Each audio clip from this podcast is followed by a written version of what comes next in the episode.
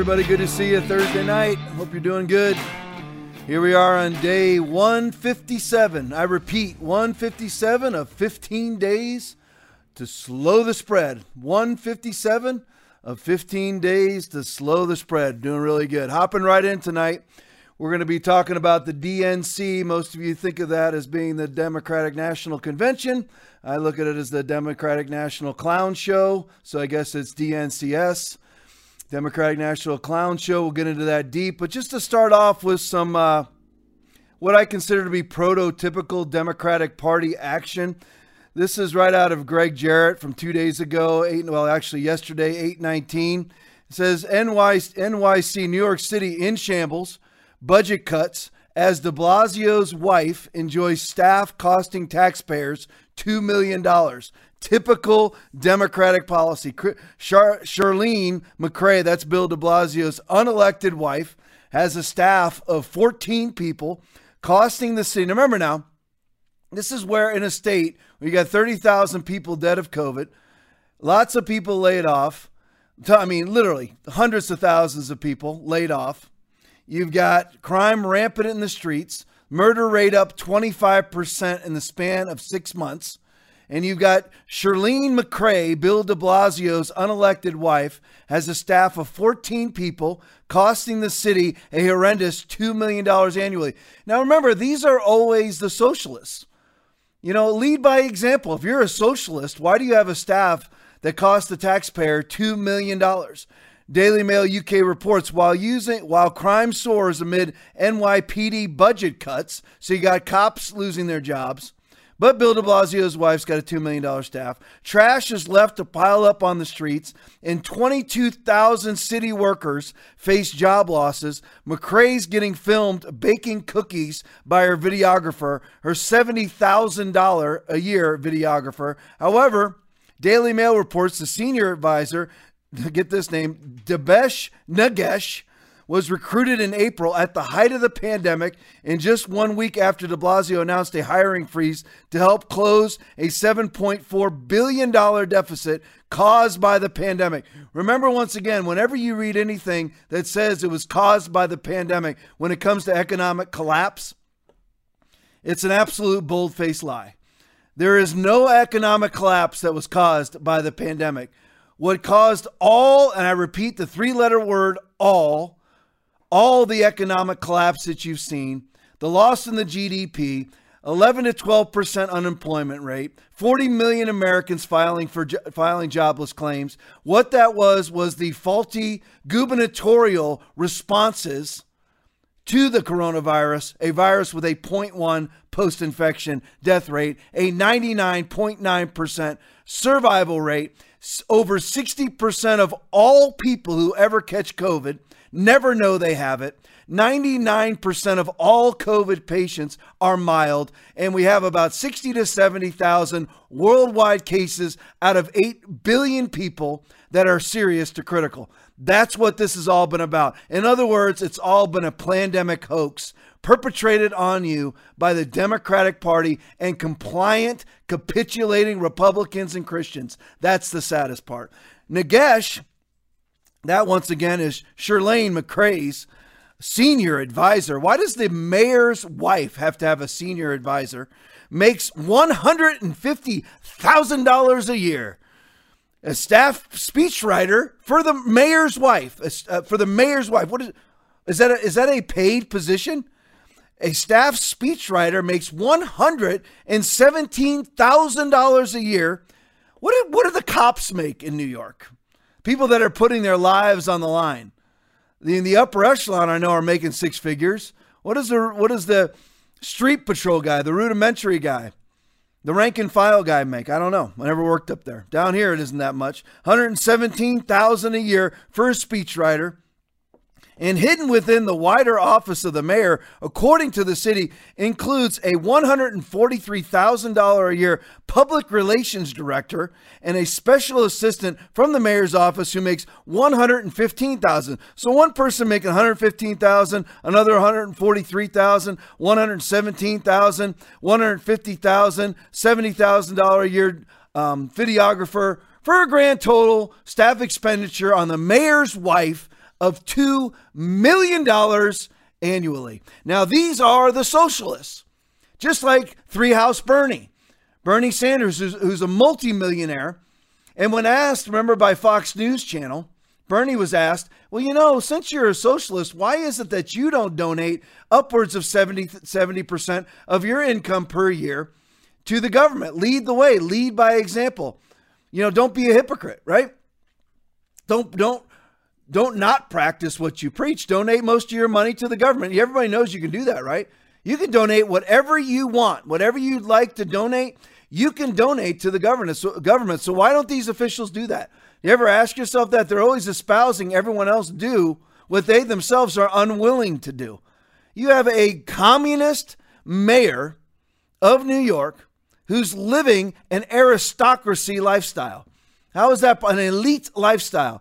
A, a, a mayor's wife prancing about the city with a two million dollars staff, staff and these other socialists. And these are the people that Bill de Blasio, and Bill, this is in the midst of the people that Bill de Blasio is causing to lose their jobs or have already lost their jobs. Let me talk about New York real quick.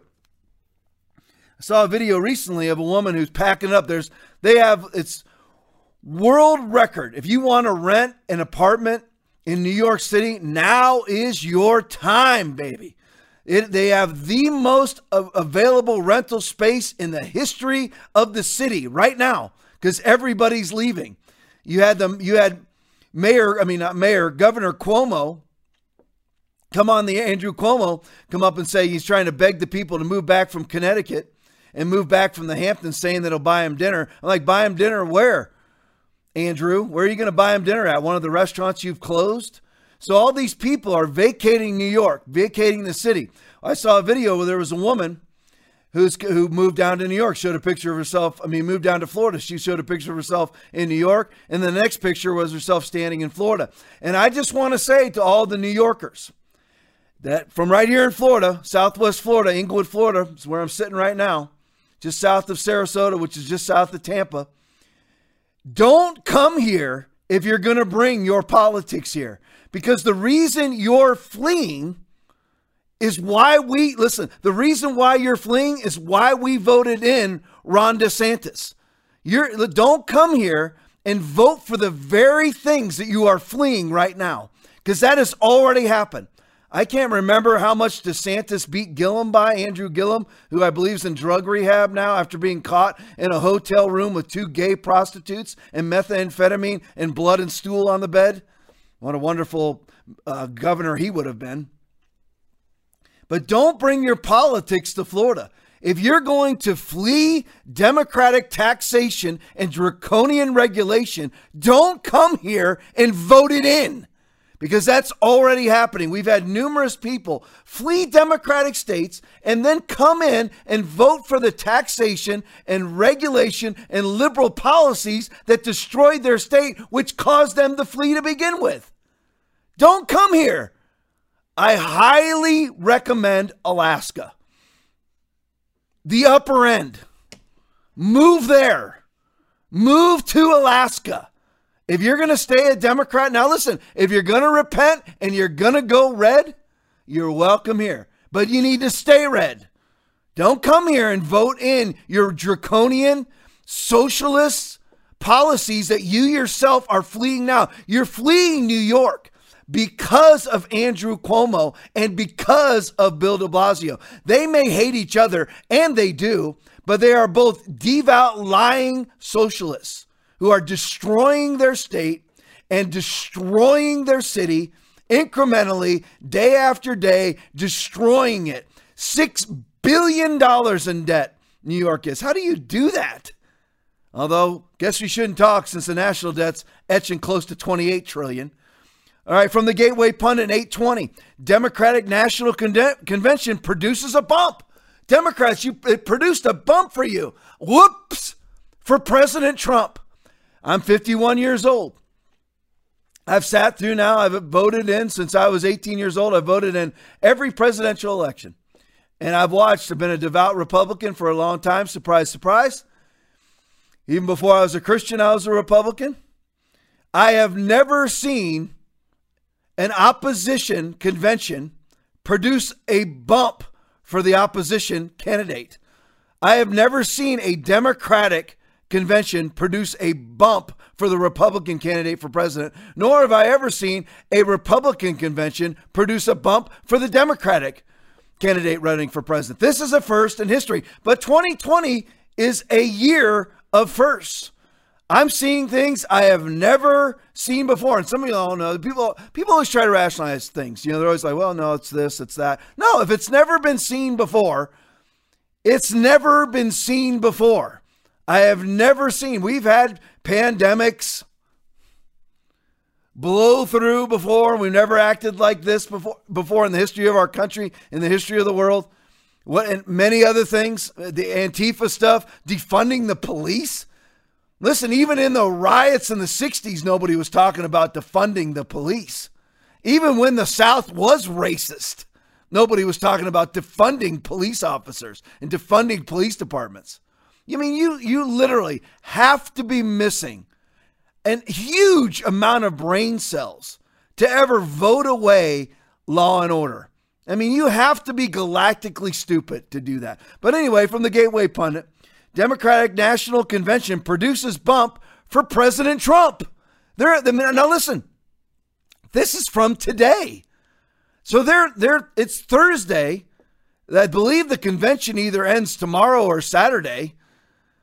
So after a week's worth of time, they have managed to produce this. On Wednesday, the pollster put Trump with forty-seven percent uh, approval, fifty-one percent disapproval, which is still better than Obama. And Thursday, one day later, today, it flipped to fifty-one percent. Trump gained four points in a day. Thank you, Democrats. Thank you. We really do appreciate your horrible. I mean, I didn't really have time. I, I'm going to see if I'll put my my tech guy on it. We got to pull some of the some of the most hokey crap video production stuff you have ever seen. This stuff reminds me of things that my friends were creating on their Commodore sixty-fours in nineteen eighty-three. Seriously, it was better then. I mean, who's in charge there? Whoever it is has their head inserted so far up their own caboose, they're walking around like that. Picture it. So here we go. This is from the D N C, the Democratic Party clown show, Democratic Party convention. Here's Tucker talking about Elizabeth Warren. You have got to see this one. Elizabeth Warren showed up to speak at the Native American Caucus on Tuesday. Seems pretty likely she's come to steal your horses. Join us in fighting for Joe Biden and Kamala Harris and in supporting the Democrats so that we can all continue our work for Indian country. It's just too great. Our work for Indian country.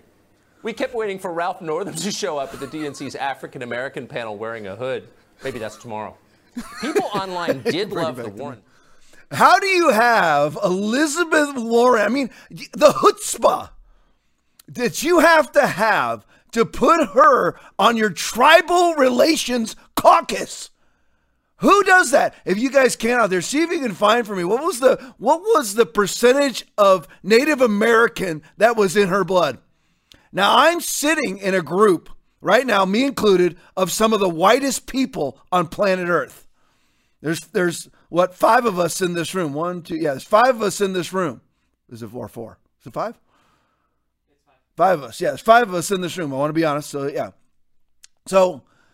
We are, and I can almost guarantee you that I have more Native American in my blood than Elizabeth Warren does. I mean, just imagine the delusionary state of mind that you have to have to put her on your tribal relations caucus. Think about it. After all that, she sat there. She lied for decades. She used her Native American status, which is completely bunk. She came out and had to apologize for it. She's been denounced by the Indian Coalition in America. Denounced. She used it as a way to become a professor at Harvard. She's a perpetual, nonstop, lying sack of crap, and especially about her Native American heritage. And they put her on the tribal relations board on their caucus. So here we go. You got that on the big screen or no? Elizabeth Warren releases D N A test, test purporting to show a zero point one. Hey, it's the same as COVID nineteen's death rate. zero point one to one point six percent Native ancestry. Typical Democratic policy. zero point one percent post-infection death rate. Destroy an entire country. It is. It really is all the same lie again. A very small percentage said to be a big one. Just typical Democrats every single time. All right, get this one now. The, from the Bongino show, eight nineteen. Phony Kamala took on a Chinese name while running for San Francisco District Attorney. Absolute fact. Kamala Harris took on a Chinese name. The Chinese name was He Jin Lee. Seriously, so whenever you see her, just call her He Jin, He Jin Lee. That's her Chinese name. The Trump campaign picked the perfect name for her, phony Kamala. The nickname is, an, is as accurate as it gets, and the latest example of why is from Harris's run for San Francisco District Attorney in two thousand three, where in order to pander to the city's large Chinese population, Harris took on the Chinese name He Jin Lee. Now, I want to know, was He Jin Lee the one that was dating sixty-year-old Willie Brown? Downtown Willie Brown with He Jin Lee. What a phony. What a principleless hack. She will say anything. Listen, if she thought that it would get her elected right now, she'd be pro-Trump. If she thought it would get her elected, she would. She would do anything. She's a thirty-year-old hanging out with, dating a married sixty-year-old. And lo and behold, she starts getting appointed to big wig positions in the Democratic caucus and Democratic Party. What a surprise. And next thing you know, she's a di- district attorney in, the, in San Francisco, becomes this, becomes that, and then threatens to arrest the very one she was dating, Willie Brown, at one point. Unbelievable. Now, here's another. This is absolute outrage. Now, if you can put up Pocahontas on your tribal relations caucus at the D N C, then who would you put up as your COVID response expert? It's got to be Andy Cuomo, right? Take a look at this uh, video from Bongino going to Tucker. Governor of New York is leading a state which leads the world, or is close to the top of deaths per million people from coronavirus, that this guy had the mm, smalls, if you know what I mean, to give a speech at the Democratic National Convention congratulating himself on his response to the coronavirus? You don't believe me? You want to be infuriated? Listen to this yes, sociopath at the D N C. This is from the Tucker Show, calling him out on it.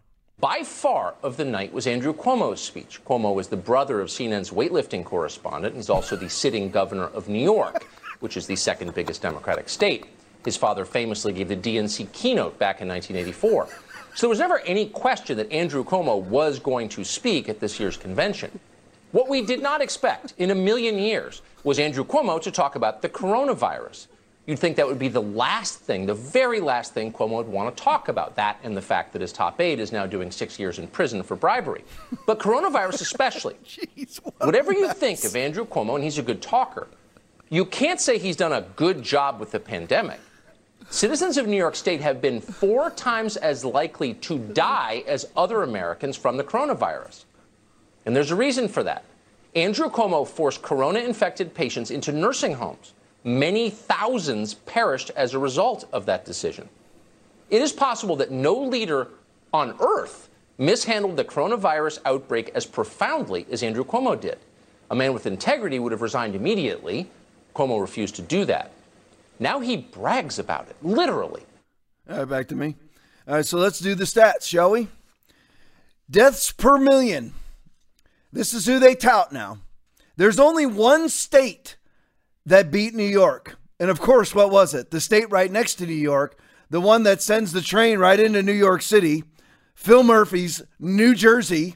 and all the deaths almost were isolated in that New York corridor. Statistically, almost all the deaths.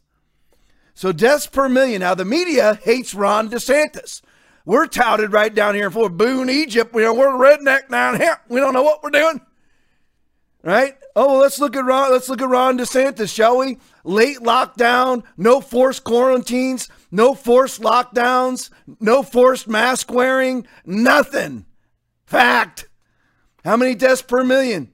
Right here in the state of Florida, as of today, four hundred fifty people per million have died of coronavirus. Therefore, all you mask wearing, sycophantic, virtue signaling Republican Christians, this is what you're buying into. Wake up.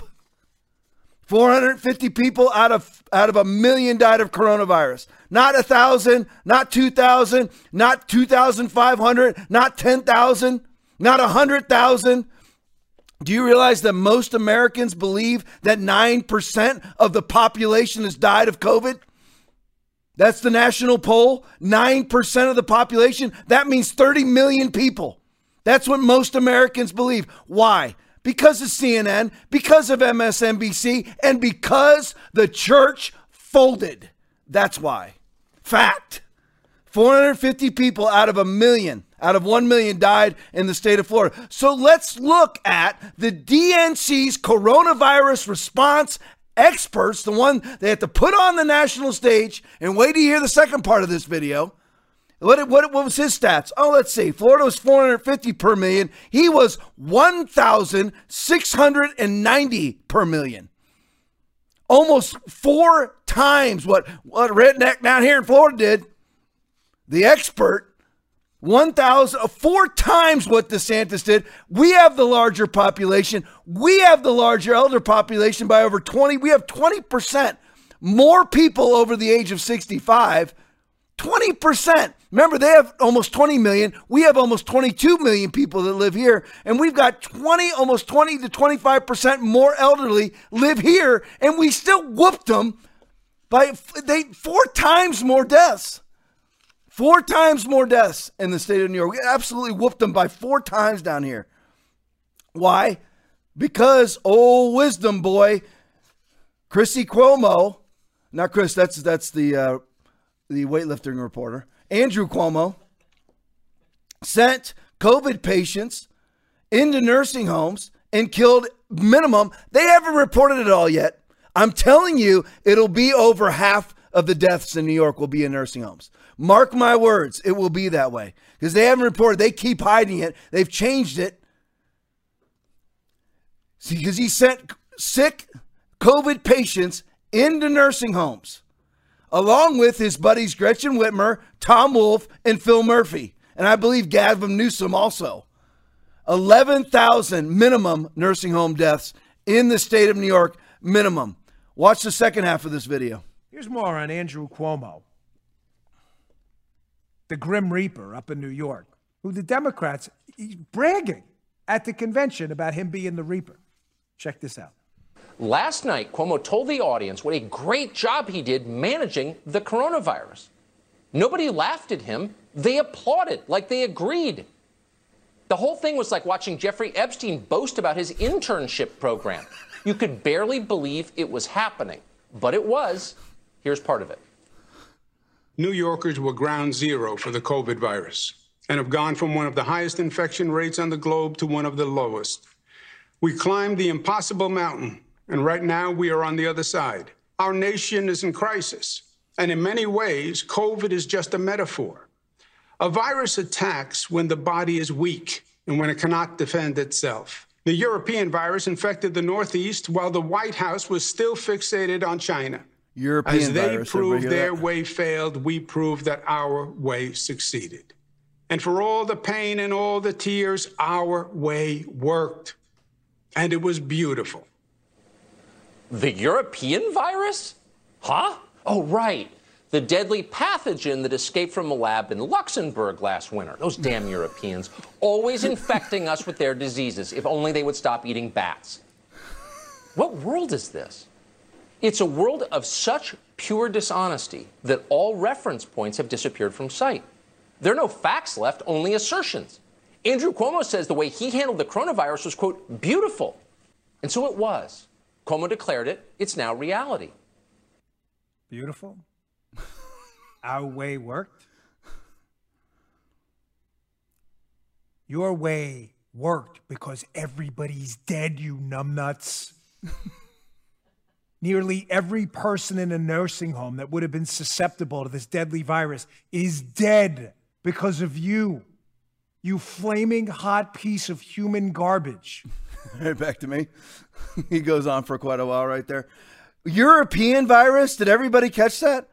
Did everybody catch that? It's European virus. No, really? I thought it was, I thought it began in Wuhan. What would be his motivation? I don't know. I guess he must have some, so he, what we need to do is do a deep dive into his economics, into his finances. He must, either New York City, New York State, or his personal finances must be deeply tied to Wuhan, China, or the Chinese government, or the C C P, the Chinese Communist Party. Something, because somehow he's trying to steer the narrative, just like he's saying that he was good at handling the Wuhan virus. Good! You're the worst in the world, moron! You're horrible! And it's just like Tucker said, because as a Democrat, he says that it's good. It becomes theology. Because he says he was great at it and beautiful, it becomes theology. He couldn't be more wrong. Absolutely horrible job. Horrible job. All right, from Bearing Arms website, eight seventeen. Philly's gun turn-in, Philadelphia's gun turn-in. What's the Democratic response to gun violence? Have non- homicidal people turn in their guns while the homicidal people gain more guns. Democratic Party policy, Democratic Party clown show. Philly's gun turn-in didn't make a dent in weekend shootings. Philadelphia officials touted a gun turn-in event held over the weekend as a way to reduce the increase in shootings in the city. A city run for five minimum decades by Democrats. At least seven people were killed and more than twenty-five others injured in shootings and stabbings over the weekend in the city of brotherly love, which is actually an increase compared to the previous weekend in the city. So you had the weekend before the gun turn-in was better than the weekend after the gun turn-in. A homicide rate is the homicide rate is now the highest that it's been since two thousand seven, and its city officials have responded with ineffectual ideas like asking people to hand over unwanted firearms. Beautiful. Nice job, Democrats. Hey, everybody, make sure now, like and share this video. Let's grow our audience. Let's grow. Let's try to bump above on Facebook. I don't know how many are on YouTube right now, but like and share this. Let's get up on, let's increase our audience as much as we possibly can. So everybody hit your share button and your like button right now. Let me say hi to a couple people. Reach it over so I can see you. All right, on here. Let's see. You got Robbie on there. Love you, brother. God bless you. All right, Tom, see, when you guys put your names on there, put a, put a uh, location so you know that I'm talking to you, because if your name's Tom, well, we're all Toms. There's, that'd be me, my son who's in the room, and you are all Toms, so who knows who I'm talking to. But God bless you, Tom, that you're on. Brad, who agrees with me one hundred percent. Love you, man. God bless you. Glad you're on. All right, who else we got? Hey, Terry from church. Love you. Hey, Lloyd. There's a, hey, York Trump twenty twenty. Love you. God bless you. Hey, Deborah, glad you're on. Hey, Terry, God bless you. Hey, Jolene from church. Hey, John, good to see you. I'm not ignoring you. Love you. God bless you. Hey, Kim, God bless you. Hey, Gina from church. Love you. God bless you. Hey, Kim, God bless you. Let me see who else. Hey, Shira. Hey, Alyssa, glad you're on. God bless you. Hey, Patrina, I see you every every. podcast. Love you. Appreciate you. Hey, Marilyn. God bless you. Hey, Patsy. Good to see you on. God bless you. Hey, Norma. Glad you're on. Hey, Carla. God bless you. Glad you're on. Hey, Johnny from Tennessee. I'm heading up to Tennessee next week. Look, scoping out some property up there. God bless you. I saw somebody on there just trying to, uh, I scrolled it bad. All right, let's see. Hey, Slick, God bless you. Glad you're on. Hey, Lori, glad you're on. Hey, Adam, glad you're on. God bless you. Ashley. Hey, Gary, God bless you. April, God bless you. Hey, what's going on, sixty? You know who I'm talking to. God bless you. Glad you're on.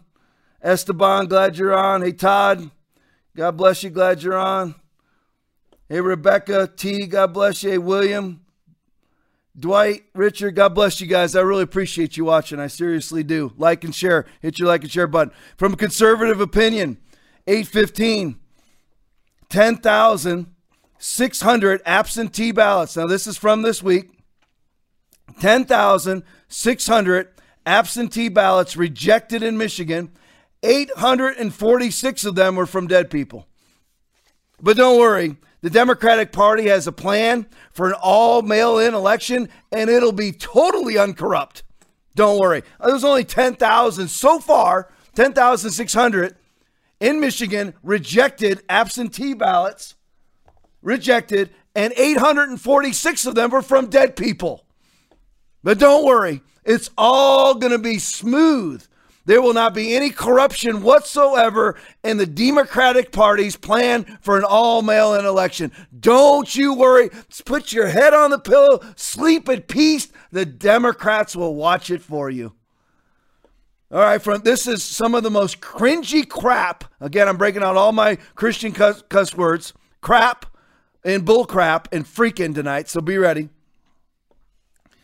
Joe Biden's celebration. Now, this is as Joe finds out that he has been, I want, let me say this too. I heard this. This is great uh, analysis I heard today. I can't remember who it was from.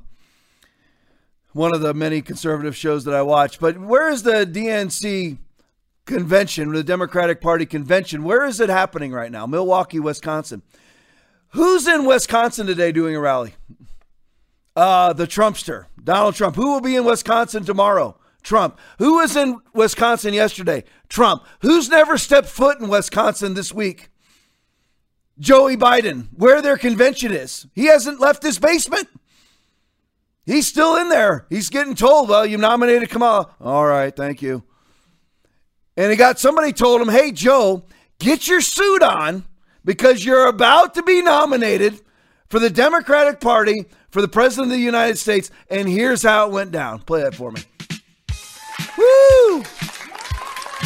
There he is.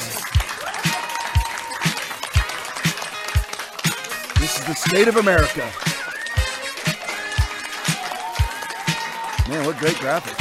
Those look like real fireworks. Uh, what? Who? Where? Where am I?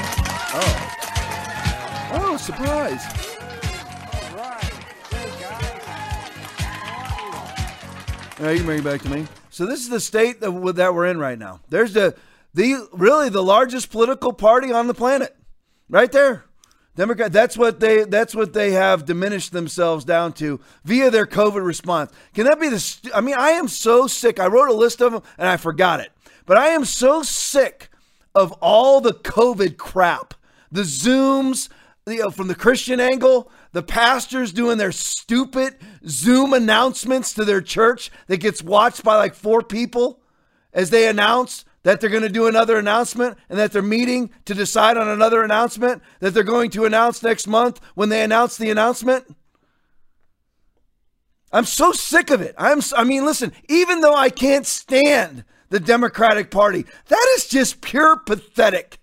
You got all these little windows with people going, I mean, how you look ridiculous. We look at what we've let ourselves become in this country. Look at it. Over what? A ninety-nine percent survival rate, a zero point one post-infection death rate. That's all. And this is what we are now. Changing topics for just a moment. Cities currently, like I said, things I've never seen before in my life. How many cities go? Seven cities, all major, all controlled by Democrats. For decades, these are cities who are currently defunding the police or have already voted to defund, the, defund their police, which includes Seattle. Here they are, Seattle, Portland, Austin, New York, Los Angeles, Baltimore, and Philadelphia are all aiming or are currently defunding their police. New York's trying to defund their police by one billion dollars.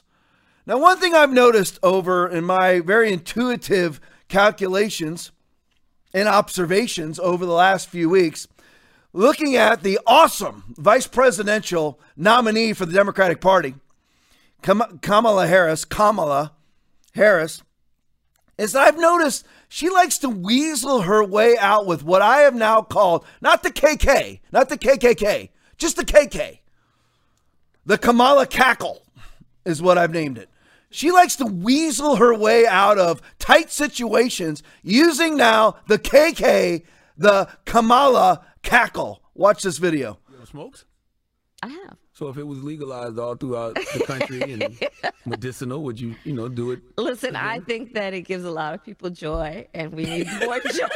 We need more joy in this world. Uh, yeah, so funny. I, I threw fifteen hundred people plus in the slammer for doing what I did. The California senator is the focus of tonight. Or just uh, you can do the Ellen one or the Colbert one next. With that, Colbert's up. Play it. Partnerships, because in those debates, you landed haymakers on Joe Biden. This is so I weird. I mean, they were so his weird. Watch teeth her were behavior. Like chiclets all over the stage. Plus her face and now really long. I believe you that you're fully supportive of him. How does that transition happen? How do you go from being such a passionate opponent on such bedrock principles for you, and and now you guys now listen seem to this to be pals. Deep answer. It was a debate. That volume up. Not everybody landed punches like you did, though. It I mean, was a debate. So you don't mean it. It was a debate. That the whole reason, literally, it was a debate. How many times are you going to say debate? debate? I Everyone understand. Traveled to the debate. There were journalists there covering the debate, where there would be a debate of differences of opinion and issues. Hey, I have news for you. Bring it back to me. one thousand It was at a debate. And you know what else? It was at a debate. Hey, one other thing. It was at a debate. Play the next one. Does one of us have to come out alive? Look at Ellen's face. Now you should stop laughing right there. Uh, ooh.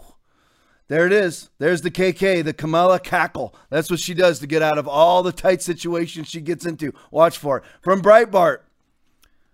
Failed state of California. Now, the ideal state for the Democratic Party is California. It's the largest state in the union. forty million people live there. It's now been run habitually by Democrats pretty much since Ronald Reagan, although you can kind of call Arnold Schwarzenegger a moderate Republican that ran the state, although he did many liberal things. But it's been run by Democratic hacks for years. It is the model. They are billions and billions of dollars, billions, tens of billions of dollars in debt. Typical Democratic Party state wanting to be bailed out for COVID. Now they're going to say that their debt was caused by COVID, but they were billions in debt long before COVID was ever made in the Wuhan Institute of Virology by Bill Gates and Anthony Fauci. But anyway, failed state of California from Breitbart urges thermostats to be turned up to seventy-eight degrees. After years of being unable to deliver the citizens of California enough water, this failed state now cannot deliver enough electricity. Fact. When you cannot deliver the basics, and few things are as basic as water and electricity, you are officially a failed state. Officials blame weekend blackouts on unexpected loss of a of a four hundred seventy megawatt power plant Saturday evening, as well as the loss of nearly one thousand megawatts of wind power, the San Jose Mercury News reported. In addition, cloud cover over the desert meant solar energy was in short supply. So because they lacked wind and there was cloud cover blocking their solar panels, dude, there's people that are without electricity.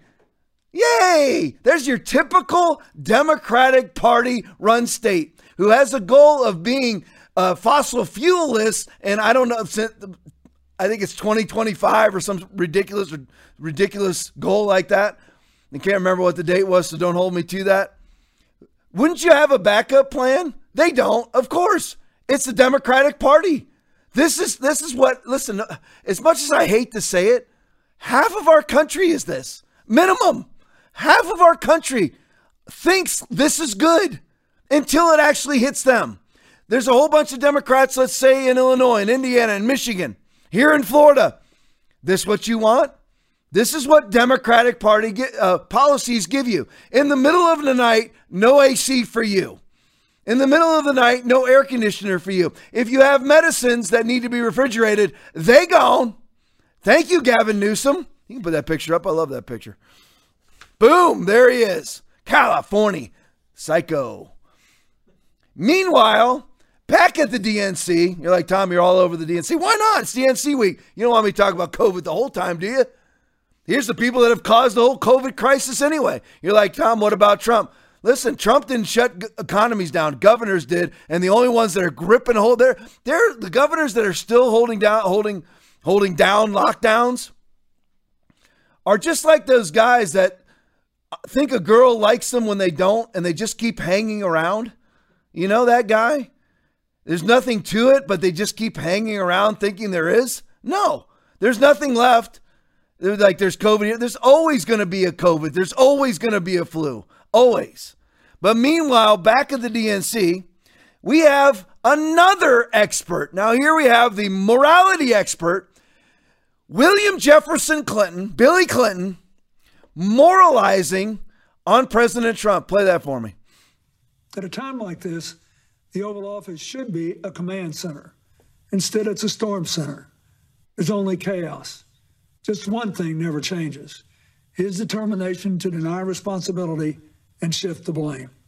The buck never stops there. Now, well, you let's have show to where it stops, Shelley. Back to me. Whether to let's go to the, get ready for the next video. We'll hop right into it. Let's look at when Bill Clinton was giving this video presentation, this Zoom speech from who knows what location. I believe it was in his mansion as a socialist, his mansion in Chappaqua, as the Clintons are worth hundreds of millions of dollars, just like Bernie Sanders, just like all the rest of them, worth millions and millions, just like Bill de Blasio, just like Andrew Cuomo, worth millions and millions of dollars while they want you to live in squalor. He He's there preaching about in his mansion at Chappaqua. But while he was doing that, these pictures were coming out of Billy Clinton. I know this is old, but play it for me. Broke open just hours before Bill Clinton took the D N C, I guess not, I was going to say stage, the D N C airwaves from his home in Chappaquiddick. Daily Mail reporting, let's throw up there, up there on the screen, that Bill Clinton, there are new photos that have been emerged from Africa Whoops. in two thousand two. Well, from Whoops. an airport en route to Africa in two thousand two, in which he's receiving a neck massage from an Epstein victim, Shantae Davies. Now, we know a little bit about Miss Davies. She, uh, to be clear, back to me. Oh, there's our, there's your morality experts. Just like you have, let's go over very quickly. You have Indian expert, tribal princess, Pocahontas, giving the speech about tribal relationships, Elizabeth Warren, to the De- Democratic National Convention. Then you have the Grim Reaper himself for all those over the age of sixty-five, Andrew Cuomo. He gives the expertise uh, speech on how to handle the coronavirus when he's had more deaths in his state than any other state in the union, and more deaths per one million than any other state in the union, with the exception of New Jersey, four times the amount of Florida. And there's your coronavirus response expert, Andrew Cuomo, speaking. So I guess to be the expert at the D N C, you have to be the biggest horse's rear end in the in the whole room. You have to be the opposite of the of the of the expert, right? So then you got Bill Clinton prancing about about morality and about responsibility while he was on the Lolita Express, probably sitting there at an airport waiting for the Lolita Express air, airplane that Jeffrey Epstein owned to be fueled up, while receiving a massage from one of Epstein's victimized underage girls, who at the time wasn't underage, but had been victimized by Epstein and probably numerous other men's men on the Lolita Express on the island, pedophile island, for years, massaging the shoulders of William Jefferson Clinton, a former president of the United States, who then goes and talks to Trump about having responsibility. Interesting. South Dakota governor Noem, Christy, uh, Kristi Noem, rejects federal bail, bail, bailouts, get it out, Tom, due to good economic position. She doesn't need them. Now, listen, let's, let's, let's do this in converse. Now, remember, South Dakota had no lockdowns, no masks, no quarantines, right? None. Now she doesn't want any sort of bailout. I wonder why, because her economy didn't collapse, because she didn't lock down every business for a zero point one post-infection death rate, a ninety-nine point nine percent survival rate. She didn't close all of her business down. Boy, that sounds logical, does it not? You know what? Something that has a zero point one post-infection death rate, a ninety-nine point nine percent survival rate, maybe I ought not to ruin my entire state and destroy thousands of lives, cause thousands of suicides, cause thousands of people to slip into depression, but in whatever else, and many others that have now not gotten cancer screenings they were supposed to get, died of heart attacks because they're afraid to go to the hospital, and none of these people give a freaking crap about it. Not at all.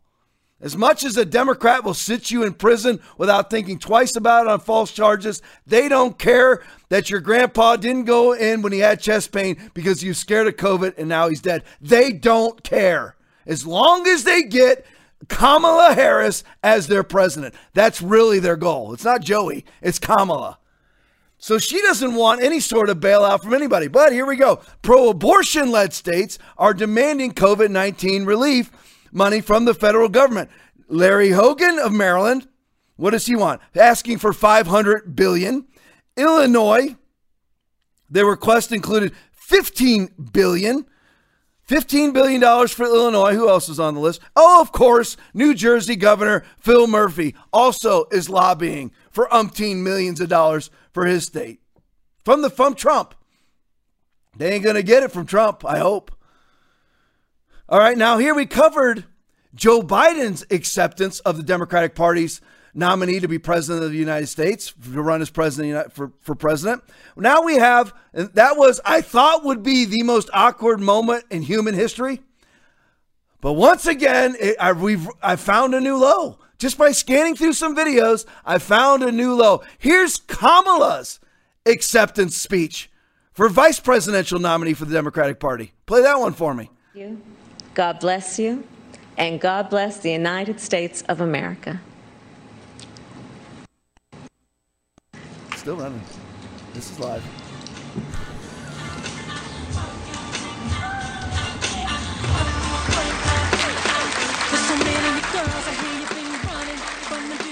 Look at this. I mean, tell me, folks. I mean, come on. Be, be with me here on this. I mean, is this not the most surreal, surreal, weird thing you have ever seen? Look at it.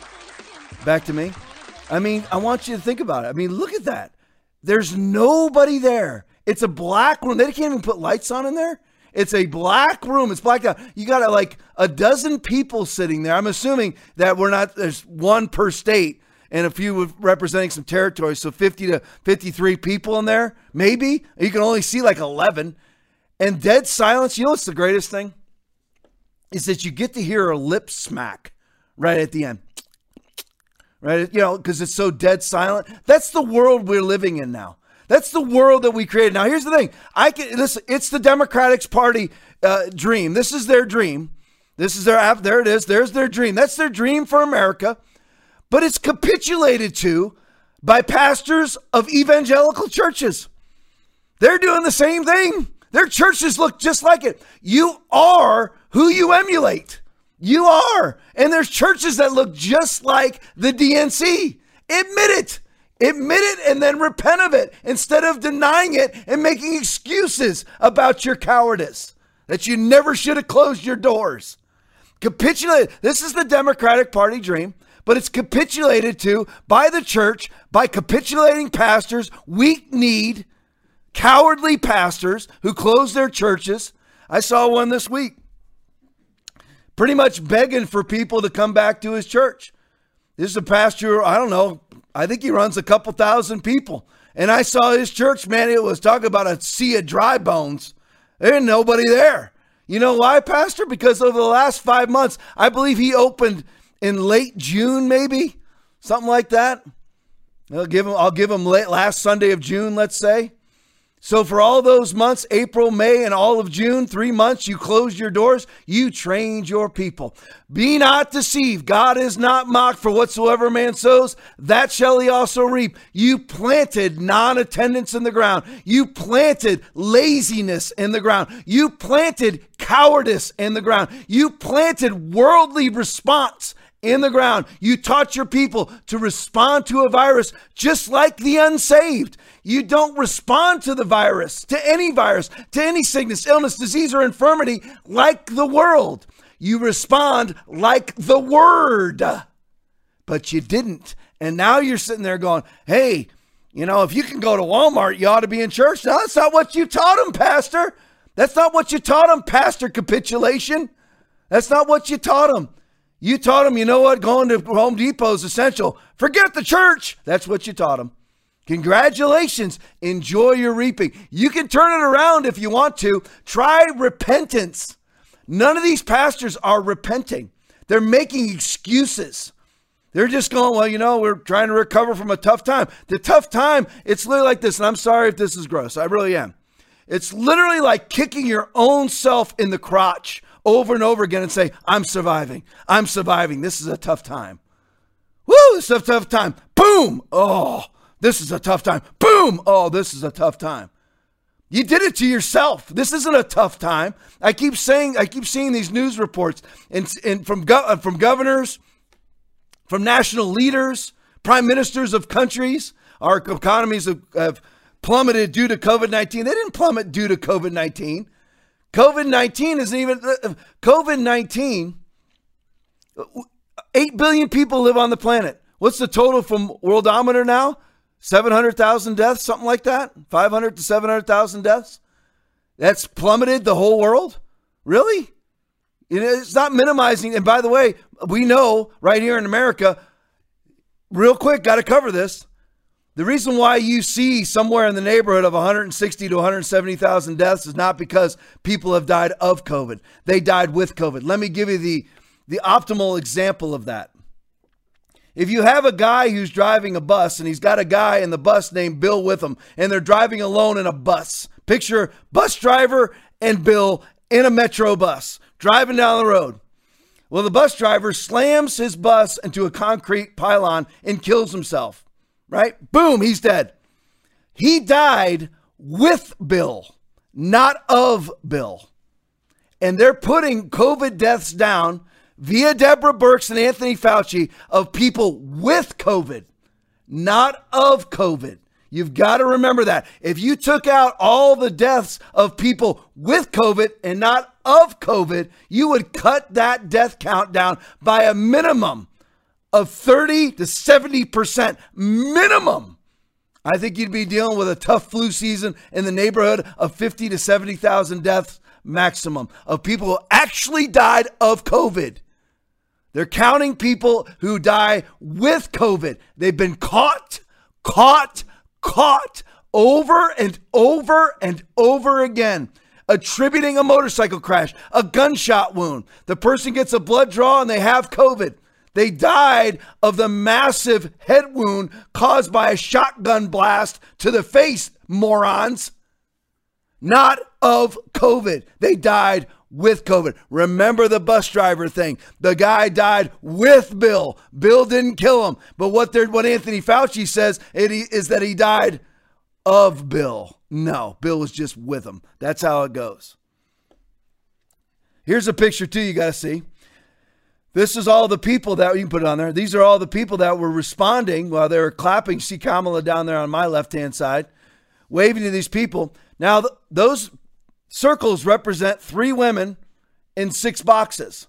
So they reproduced the same woman twice. There's three women. They actually used three women to fill six boxes. They put them in different clothes, different outfits, and put them in different and different pictures. Actually, look, I, oh no, they have the same outfits on. There it is. Same outfits, different boxes.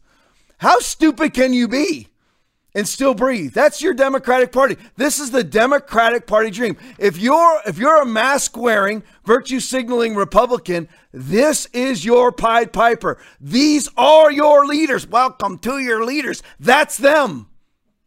Kamala, just bow to her. You are my leader. Strap on my face diaper so I can be just like you, Kamala. Joe's not even there, so I don't even bother mentioning him. From LifeSite News, eight five, hospitals incentive to inflate COVID deaths. C D C chief admits. Robert Redfield, head of the C D C. He said this on August fourth. I think you're correct in that we've seen this in other disease processes too, really in the H I V epidemic. Somebody may have a heart attack, but also have H I V. The hospital would prefer the classification for H I V. Notice he doesn't, he's purposely avoiding COVID nineteen.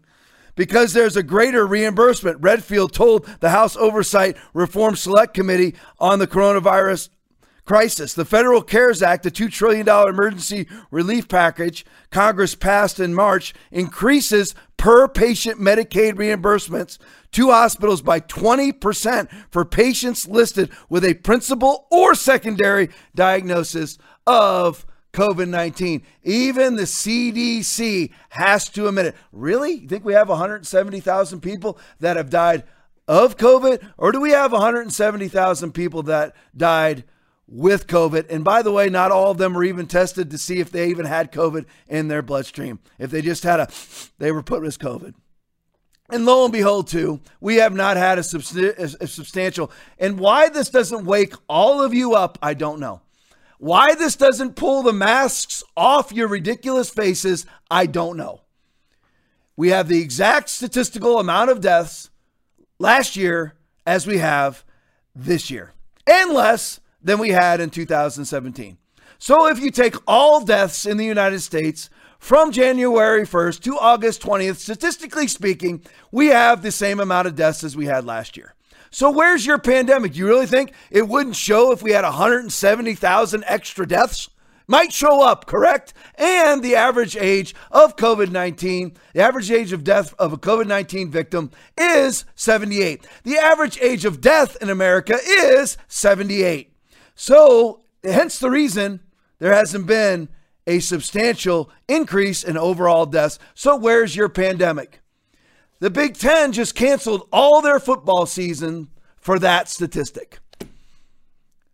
There's no substantial increase in deaths, yet they just can't think of all the people that lost their jobs right there and for forever. forty to fifty percent of all businesses in the United States are closed permanently because of those statistics. zero point one post-infection death rate, ninety-nine point nine percent survival rate, average age of death seventy-eight, the same average age of death year after year, and that's where we're at. Put up, yeah, put that up. That's a good one. There you go. New poll asked Americans how many people in the country have had COVID nineteen or died from it. Their answer, twenty percent of Americans have had it, which, by the way, will turn out to be accurate because that is how it goes. And nine percent of Americans have died of it. That's incorrect. Absolutely incorrect. It has a zero point one percent post-infection death rate. And we have one hundred seventy thousand deaths. nine percent would be approximately thirty million people. We allegedly, allegedly, allegedly have one hundred seventy thousand. See how people are? That's why, listen, people live in absolute abstract blindness. They just do, folks. They just do. That's why, again, right now, hit it. Like and share. Like and share. We have to defeat the social media tyrants. We have to. I guarantee you, to some degree, even somebody who reaches somewhere, I reach somewhere in the neighborhood of four to ten thousand people with one of these videos, somewhere in that range. Even with that, and I'm, you know, like Greg Locke, he'll reach four million, but I guarantee you, and they pulled him off before, we get shadow banned. So it's up to you guys. Share this. Will it cost you friends? Yes, it will. Just go ahead and lose them. I've lost a lot. We'll gain each other. All right. So Hillary's two cents. Okay, we couldn't leave out Hillary. We got to cover Hillary at the D N C. Of course, she has to, of course, give her two cents worth. Play that video for me. Democrats would have disagreed with him on many things. Is she alive? But if he had know. put his own interests and ego aside, seen the humanity in a child ripped from her parents at the border, Just like or a did. protester calling for justice, or a family wiped out by natural disaster, that would have been a good thing for America and the world. I wish Donald Trump knew how to be a president, because America needs a president right now. Throughout this time of crisis, Americans keep going, checking on neighbors, showing up to jobs as first responders, hospitals, grocery stores, nursing homes. Yes, it still takes a village. Oh, and we need leaders. Still takes a village. Well, here's true Hillary. Play this one. This is true Hillary. Play this video for me. Here's Hillary at her finest. Hillary Clinton's attempt to tout her foreign policy experience hounded her again on the campaign trail today. I made, uh, you know, I uh, made a, a mistake in, in describing it. I she claimed she misspoke times, last week and was sleep-deprived when she described landing under sniper fire in Tuzla, Bosnia, something that didn't happen. But C B S News has found several times in the past few months when Senator Clinton used the Bosnia trip to try to show her international experience. December in Iowa. You know, we landed in one of those corkscrew landings and ran out because they said there might be sniper fire. I don't remember anybody offering me tea on the tarmac when that was happening. Then in February, yeah, the welcoming ceremony had to be moved inside because of sniper fire. And last week. And, uh, I remember landing under sniper fire. We basically were told to run to our cars. Now that is what happened. Different accounts of your trip to Bosnia, and I'm wondering if you can clarify. I know you, you recall uh, you know, ducking under sniper fire, and, and Sinbad in his account, who's on the trip, he, he said that the most dangerous part was remembering where he was going to eat next. Did, did you He's actually, a comedian, you know, Jeff. Second. He's a comedian. So you actually recall, you know, hearing gunfire and were you when we were when we were flying into Bosnia, we came in in a uh, evasive maneuver. That's untrue. Um, there was no greeting ceremony. That's untrue. And we basically were told to run to our cars. Bull now that is lie. What happened. After C B S News video showed what really happened when she landed and greeted officials, Senator Clinton maintained oh, yeah, okay, stop and greet the little girl risks, first. Then run for your life. To the Philadelphia Daily News why she was seen on the Bosnian tarmac greeting a young child if it was really so dangerous. I was also told that the greeting ceremony had been moved away from That's a the uh, tarmac, uh, but that there uh, was this eight-year-old girl, and I said, well, I have, I can't, I can't rush by her. I've got to at least greet her. So I greeted her, I took her stuff, and I left. Now that's my memory of it. Good to see you. Once you can bring again, it back to me. Mem- Absolute bull freaking crap. And I love how they say they misremembered or they got it wrong or I made a mistake. No, you boldface lied on numerous occasions. Absolutely. She said twice to that reporter, and that's what happened in her arrogant, condescending way. And you ever just wonder, sometimes I, I'm like, what, who are these people? I mean, they're zombies. Her and her didn't have time for tea and crumpets. I mean, you're just, what, these people are weird. They are weird. I don't know if they've just welcomed demons into their life or what. They are absolutely weird. Like, who talks like that? And who would just make something up like that? Especially, listen, I know that was a while ago. That was in the nineties. But guess what they had in the nineties? Uh, video cameras everywhere, right? I mean, come on. Here's another one from Hillary. This is, I'm just, I wanted you, you have the stately and all white, like she deserves to wear all white with all the baby butchering that's on her hands. The baby's blood that's all over her hands. She sits there in all white. They all do that. All the most corrupt, immoral people always drape themselves in white to try to make themselves feel better. But here's Hillary. Remember this one. This is just odd. And this is the real Hillary. Play it for me. And how did you talk about Senator Warren? Did you talk about Vice President? Oh my gosh! I mean, what? See what I mean? You guys have got to try the cold chop. I've had it. Again, back, back to me. I mean, who who who talks like that and who acts like that? Now, the person Joe Biden is. Again, this some of this you've seen, I know, but since it's we're celebrating the Democratic National Convention, since we're celebrating that tonight. I'm celebrating that with numerous burps that you're hearing off camera. As you're ce- celebrating that, we're celebrating that tonight. So I just want to show you who these people really are. We got Billy Clinton. You know, I showed you Andrew Cuomo, you know, uh, Pocahontas. So here's, this is the real Joe Biden. I know I played this about a month ago, but you guys got to see it. It's really quick. Play that one for me. Here's the real Joe Biden. Senator Joseph Biden may have more explaining to do. The new question stemmed from taped remarks of Biden during an April campaign appearance in New Hampshire.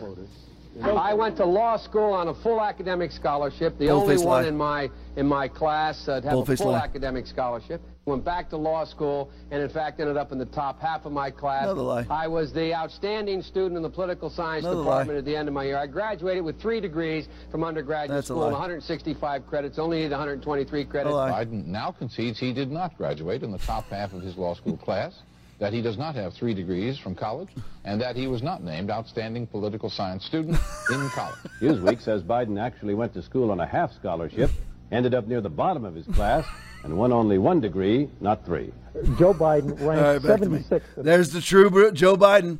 So here's the thing. I put together this little montage here and just to bring the book of Revelation to our doorstep. And although the book of Revelation never uses the terminology in these three words, no new world order, it is really very, very good summary of what the book of Revelation summarizes, not to use summary eight billion times, but it's what the book of Revelation pretty much puts into a capsule of what our society is going to look like, a new world order, A K A a new normal. Uh, you know, I, I call this like my little capitulation file, but here's some interest. I was, I was saying earlier, look at where we are. And you know, the, the, the dangerous part of this is when you start to accept it. Let me, I'll use this as an example. How many of you believe that Russia interfered in the two thousand sixteen election? How many of you believe that? Well, you, what, what's been proven is this, is that they donated or put together two hundred sixteen thousand dollars, two hundred sixteen thousand dollars, not two hundred sixteen million, not two hundred sixteen billion, not two hundred sixteen million people, not two hundred sixteen million votes or two hundred sixteen votes or two hundred sixteen thousand votes. No, two hundred sixteen thousand dollars of Facebook ads and memes. That's what they did. And, and, and to this day, Republicans and Democrats will say, well, we all agree that the Russians interfered in our election. Did they? How much? You know, I mean, do you realize how small Russia is? They're, the only reason why Rus- Russia is anything more than just a passing word is because they have nuclear weapons. That's it. They're actually not a very large country. Their ec- their economy pales to California. Their economy probably pales to Florida. Who knows? I know California for sure. But that's why they're a big deal. So they, they're allegedly this big evil influence on our elections, right? With all this influence. But that's really what they did. The only, and, and you know, the D N C will say, well, they broke into our server. Who gave us that information? The F B I? The F B I, did the F B I say that in two thousand sixteen that the Russians hacked into the D N C hard drive? Is that what the F B I said? No, but we know why. Because the D N C forbade the F B I from investigating and turned the investigation over to a liberal controlled company called CrowdStrike. And CrowdStrike, which is a private D N C influenced company, came out and said that the Russians broke into the D N C server. That's only, and how many of you know that? And how many of you know that, that those actual statistics and those names and those dates? Because it becomes second nature. You start to even subconsciously capitulate to these things. Well, you know, if someone loves somebody, they should be able to marry them. Nope. Well, if a guy wants to be called a girl, you know, I want to I want to be, you know, nice to. Nope. You don't ever lie. If a guy is a guy, you call him a guy.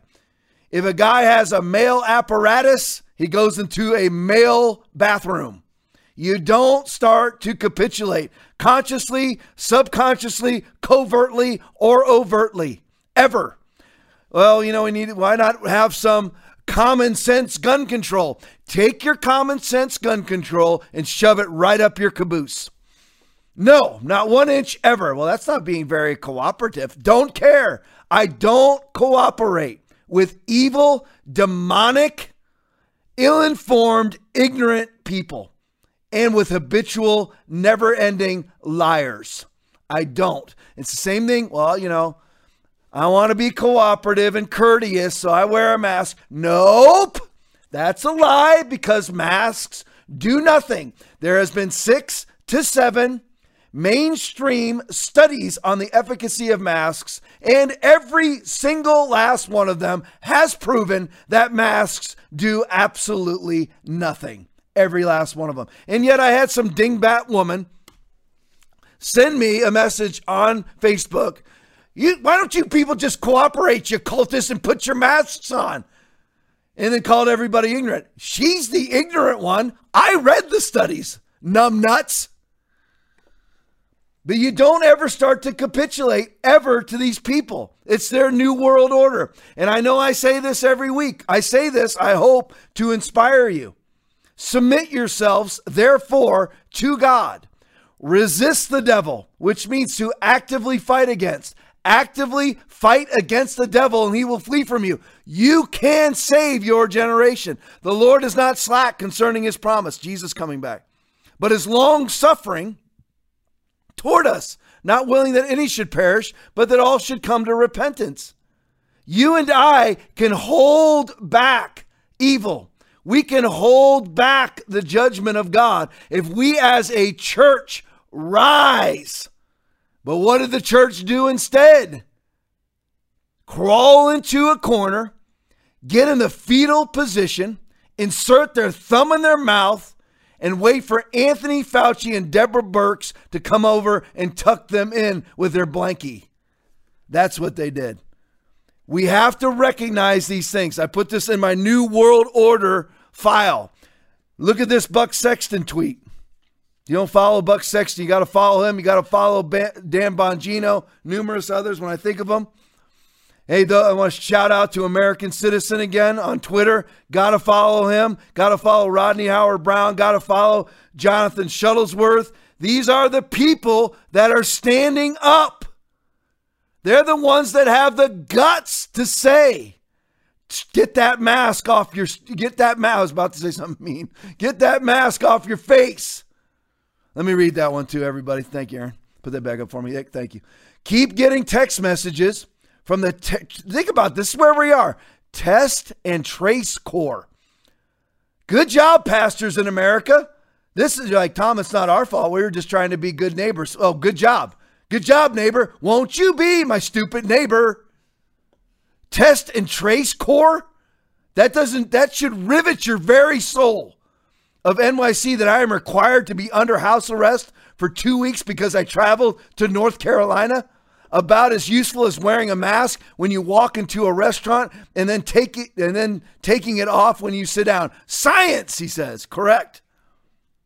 Cooperative, courteous Christians. Are you happy now?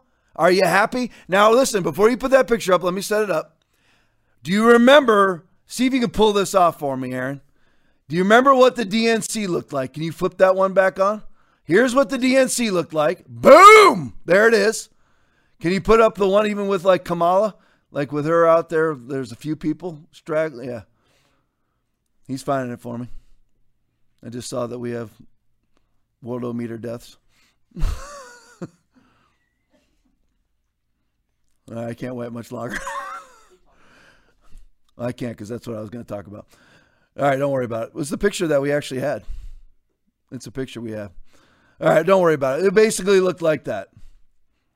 Oh, you know what? Hey, p- throw up that picture right there of those kids. Throw up the picture of the kids in the circles. Good. All right, there you go. I'll show that to you later. All right, there, that's in Scotland. All right, so this is the world's response to the COVID thing. All right, show that one. Now switch back to the D N C one, the empty room. Okay, so there is the Democratic Party dream. Everybody got it, right? Everybody got it. That's the Democratic Party dream. Now, I, from a source of mine, I will leave the church name out for now.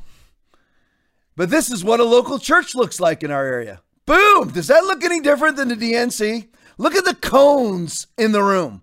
Look at the guy in the red shirt wearing his mask. You're not allowed to use church chairs. Put the picture back up, the church picture.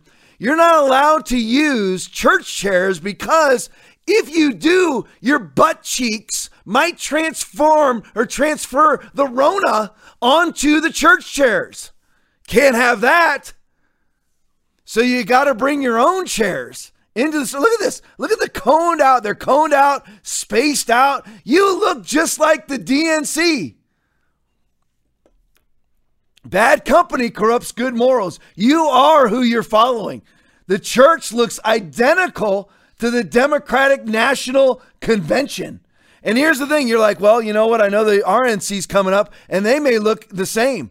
Don't care. The church sets the standard. Whether we listen, what's happened is, is the church has violated Romans twelve one. Everybody's worried about Romans thirteen, which doesn't even apply to this situation. Well, what you should be worried about is Romans twelve one of not conforming to the pattern of the world, but be transformed by the renewing of your mind. But instead, the church has been so committed to being a community partner and a good neighbor for so long, they've forgotten that the word of God is quick and powerful and sharper than any two-edged sword, piercing even to the dividing asunder of soul and spirit and of the joints and marrows, and is a discerner of the thoughts and intents of the heart. You're not supposed to be doing what the world does. You're supposed to be preaching what the world, word of God says. Period. Part of this new world order. Put the kids back up for me, the ones standing in the circles. Again, this was Scotland, just opened up their... Look at this. Is this not a dystopian nightmare to you, pastor? Your church looks just like this. That one church that I showed is the majority of churches in America. Looks just like Scotland, their world. That's the world. That's the government. And your church looks just like them? You bunch of capitulating cowards. Never closed, never will, never will social distance, never quarantined, never changed my life at all, ever. But that's the new world order. That was the first day of school in Scotland. And there's a bunch of parents standing around as they uh, interviewed them. And there are all these parents are scared to death. Scared of what? A kid is twenty times, twenty times seven to twenty times, depending on the age, more likely to die of the flu than covid nineteen. And you stick them in school all the time during the flu season. And you don't, how, what do you think then? What do you think? What's your fear level then? Nothing. All right, last story of the night, but this is a long one, so stay with me. This is from Spike. We have got to talk about what is going on in Australia. We have to. You know why? What does everybody always say? Well, you know, Australia has a gun control policy and everybody turned their guns in. Yeah, their, their violent crime rate went through the freaking roof. Nice job. So Australia, I'll do New Zealand on Saturday.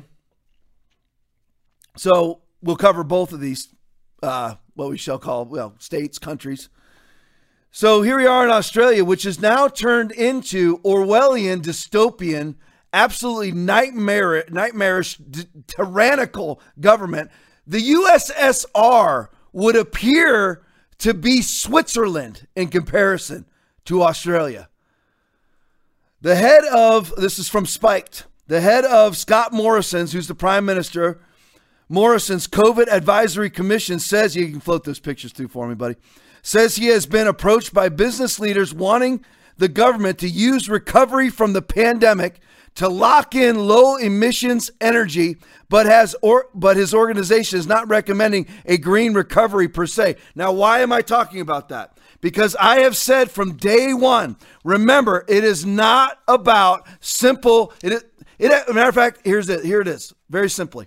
It is not about your health. It is about controlling you. All covid nineteen, ninety-nine point nine percent survival rate, zero point one post-infection death rate, sixty percent of people who catch COVID never know they have it, blah, blah, blah. A deadly a, a, a virus so deadly you have to be tested to even know if you have it. Now, what does this guy say? The Prime Minister of Australia, President, Prime Minister, whatever, whatever his title is, he saw, people are coming to him saying, you know what?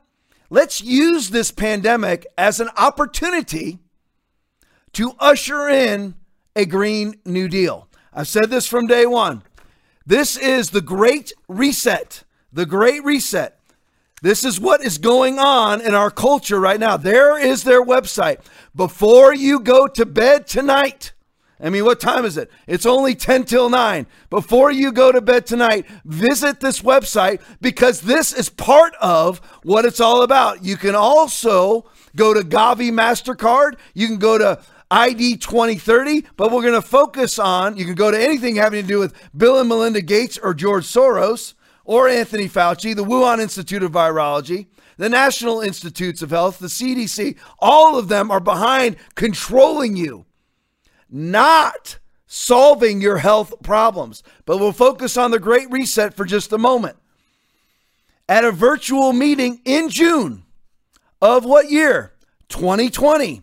Hosted by the World Economic Forum, which Donald Trump came in and blasted and said, no, we're going to be a nationalist country.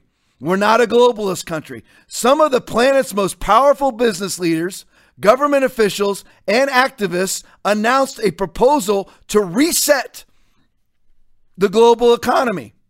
Instead of traditional capitalism, the high-profile group said the world should adopt more socialistic policies such as wealth taxes, additional regulations, and massive Green New Deal-like government programs.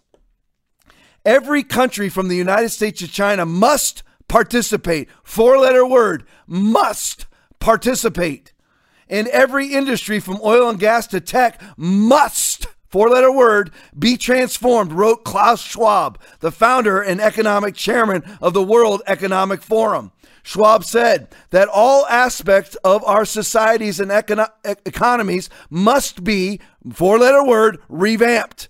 From education to social contracts and working conditions. You're like, whoo, this has nothing to do with COVID. Just wait. Joining Schwab at the W E F, World Economic Forum event, was Prince Charles, who's one of the world's richest men, by the way, one of the primary proponents of the Great Reset. Amazing, considering how he gets supported if this comes into place. He's a nobody. Gina Gabinath, I don't know who that is, the chief economic economist of the International Monetary Fund. Anthony, Antonio Guterres, secretary of what? The United Nations, and C E Os and presidents of major international co- corporations such as Microsoft. Shocking! Oh, Billy. Uh, you're like, he's not in charge of that anymore. He owns most of their stock. M V P, activists from groups such as Greenpeace Interna- International and a variety of academics also attended the event or have expressed their support for the Great Reset. We have, now this is according to Prince Charles, so this is a direct quote. You can find it anywhere. You can find it on conservative websites. You can find it on liberal websites. This is fact. We have a golden opportunity to see something good from this crisis. It's unprecedented.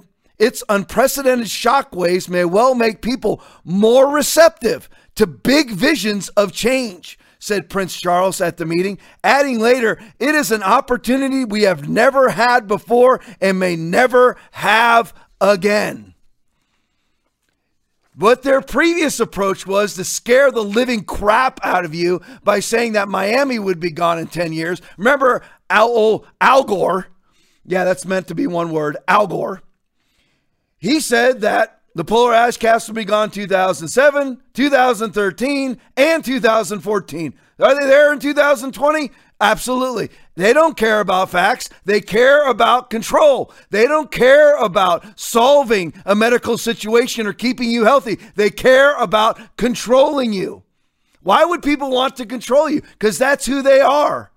They want to control you. They believe they know better. And it's not because they want to do better by you. They want to do better by themselves. That's the way it always ends up. Every socialist system ends up with a ruling proletariat. They go in and attack the proletariat.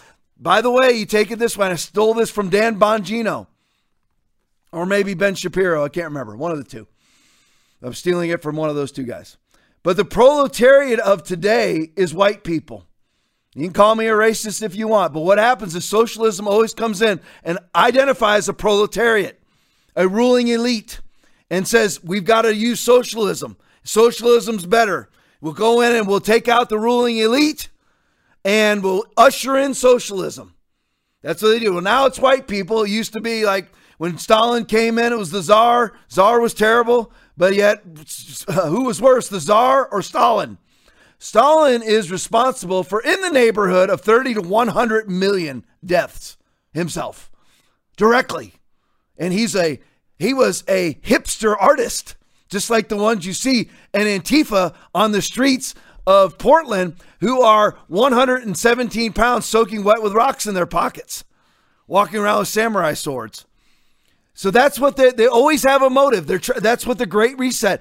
Well, you know, global warming really wasn't working. You know why? All those dadgum facts. Those stinking polar caps are still there. Miami's still above water. New York, which is supposed to be underwater in two thousand fifteen, according to Al Gore, is still, is still above water.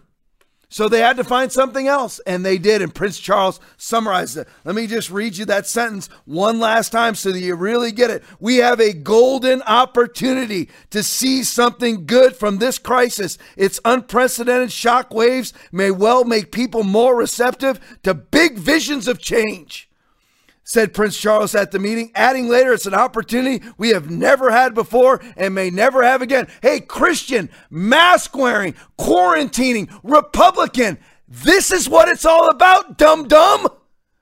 Tom, you're a pastor. You shouldn't call people dum-dum. Dum-dum bothers you? Does dum-dum really bother you? I get called F all sorts of things every day, online. Doesn't bother me. I don't care. And you get bothered by dum-dum. If you've had a mask on your face because you think it's protecting you or protecting grandma or protecting anybody else, you're a dum-dum. Jesus called people sons of hell and Satan.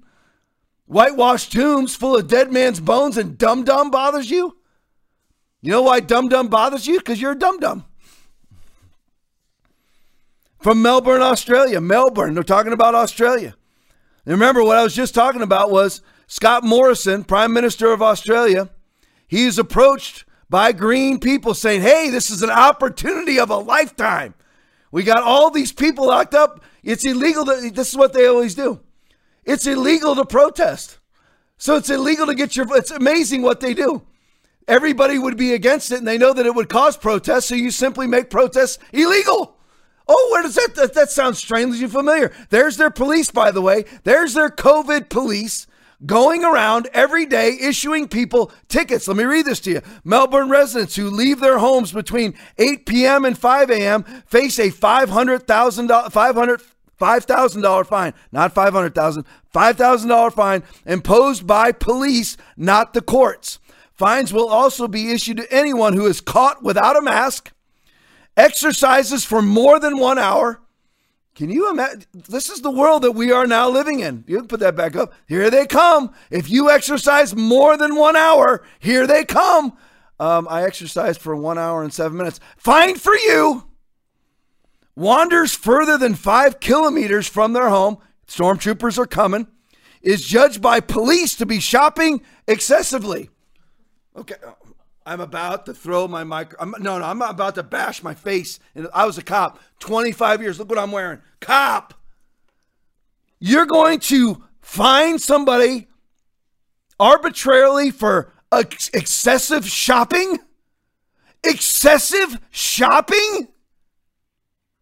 Uh, excuse me. I mean, I, I've been, in, I've arrested people, lots of people. I've been responsible for the arrest of hundreds of people.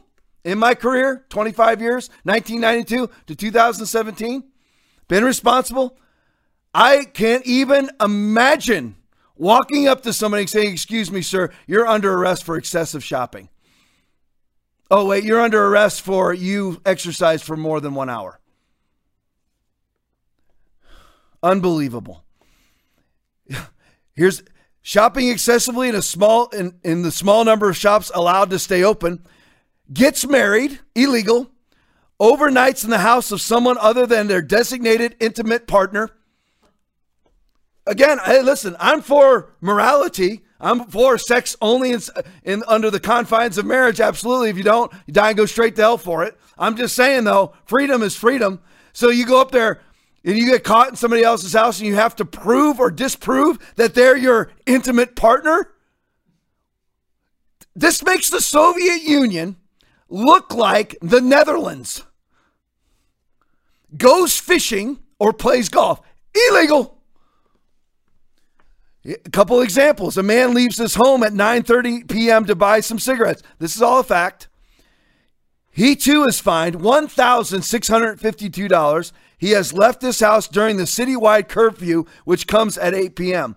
On Facebook, two men plan a protest against Victoria's restrictions. Victoria is like a big state, one of the biggest states or the biggest state in Australia. So Australia has twenty-five million people. Police execute a search warrant and seize their mobile phones and a computer. Two guys on Facebook planning a protest. So what happens? Police execute a search warrant and seize their mobile phones and computer. One is charged with incitement because he wanted to organize a protest. Public gatherings are limited to two people. So I guess you can go with your wife. We hate COVID. We hate COVID. You have, if you have your son with you, arrested.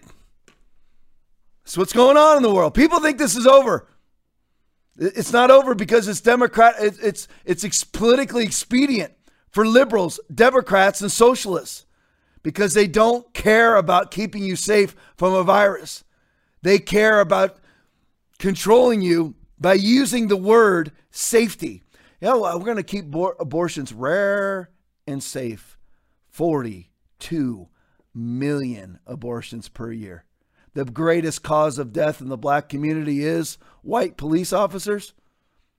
Police kill about two hundred black people a year in the United States. They kill six hundred white people a year in the United States. Black people comprise forty-three million citizens of the United States, and two hundred of them die a year. But yet our cities and towns and neighborhoods are on fire, mainly from little white people doing it, but are on fire because allegedly the greatest systemic threat to a black person is a white police officer. They take something that is not even remotely true and blow it up into something that becomes true. Like Andrew Cuomo is the coronavirus response expert. They just make it true.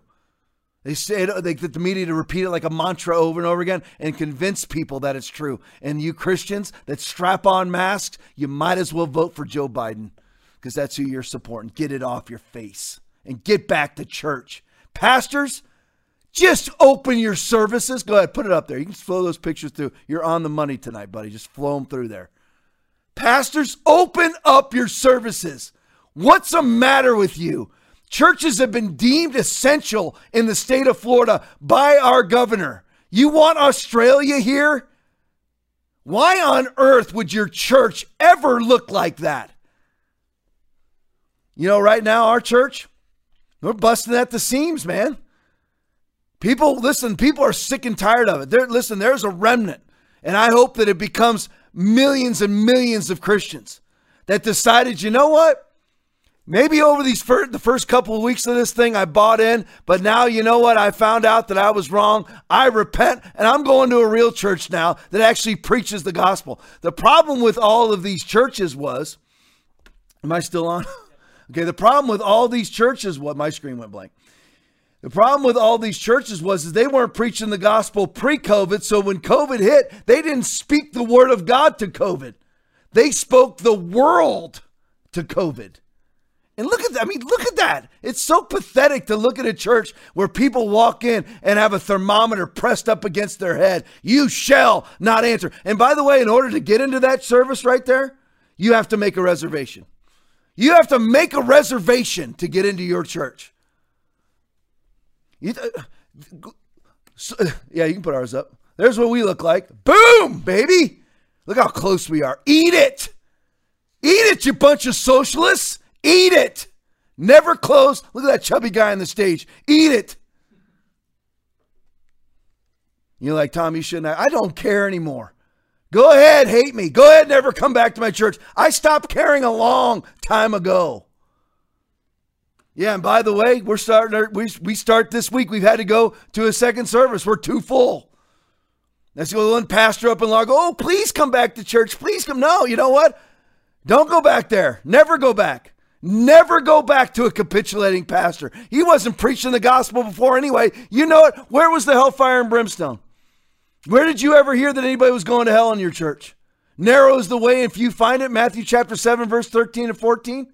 Narrow is the way if you find it. Did you ever hear? Did you ever hear about anybody backsliding their way to hell that you can lose your salvation? If you never heard that, or you never heard about the judgment of God, if you never heard that God wants you well all the time, that God wants you prospered all the time, that there is a judgment, that you must repent. If you notice, I'm preaching it all. Your prosperity, Tom? Absolutely, it's the Bible. Your healing every time? Absolutely, that's the Bible. Your hellfire and brimstone? Absolutely, that's the Bible. You're saying that people can lose their salvation? Absolutely, that's the Bible. I preach the Bible, period. I don't usually do this on Thursdays, but three three eight five South Access Road, nine o'clock Sunday morning, eleven fifteen Sunday morning, right here, Inglewood, Florida. Google it. Find out how far you are away. Don't go back to a church where they're taking your temperature, or you got to take make a reservation, or there's one way in and there's one way out, and they'll meet you and take you to their mask or their alcohol station. Those people will, they will knock the world out of the way to take the mark of the beast. Absolutely. They're looking like Australia, man. Not, no way. Not ever, ever in a million years. No way. Whew. That was a spiel right there. Gone back to Australia. A little Ric Flair. Whoo! You may not like it, but you're going to learn to love it, baby. There's nothing better going on in the world. That's right. The gospel of Jesus is the best thing going in the world, but it has to be the gospel of Jesus. How do you know if it's the gospel of Jesus? If it's the Bible. In the beginning was the Word, and the Word was with God, and the Word was God. The Word became flesh and dwelt among us, and we beheld his glory. John chapter one, verse one. John chapter one, verse fourteen. Jesus is the Word of God. If you're following a Jesus that is not the Bible, you're following a golden calf idol.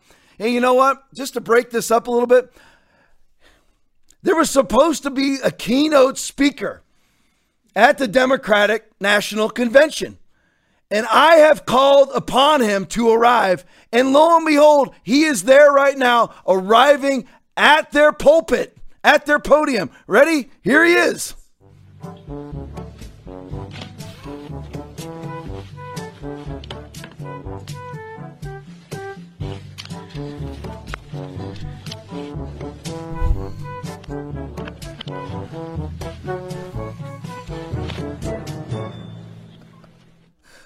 There we go. There, Jerry, Jerry Nadler just made his statement to the world.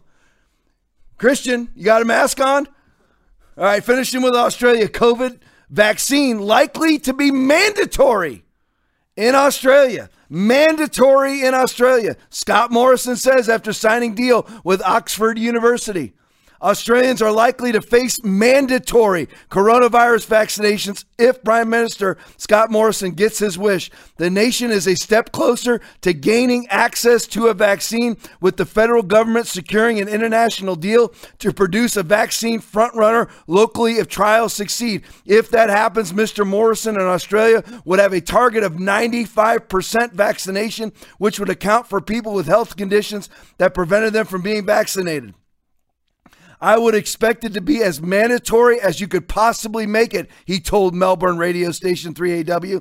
There are always exemption, exemptions for any vaccine on medical grounds, but that should be the only basis. We are talking about a pandemic, a pandemic, zero point one post-infection death rate, ninety-nine percent survival rate, have to be tested to know whether or not you have it or not. sixty plus percent of people who ever get COVID never know they have it.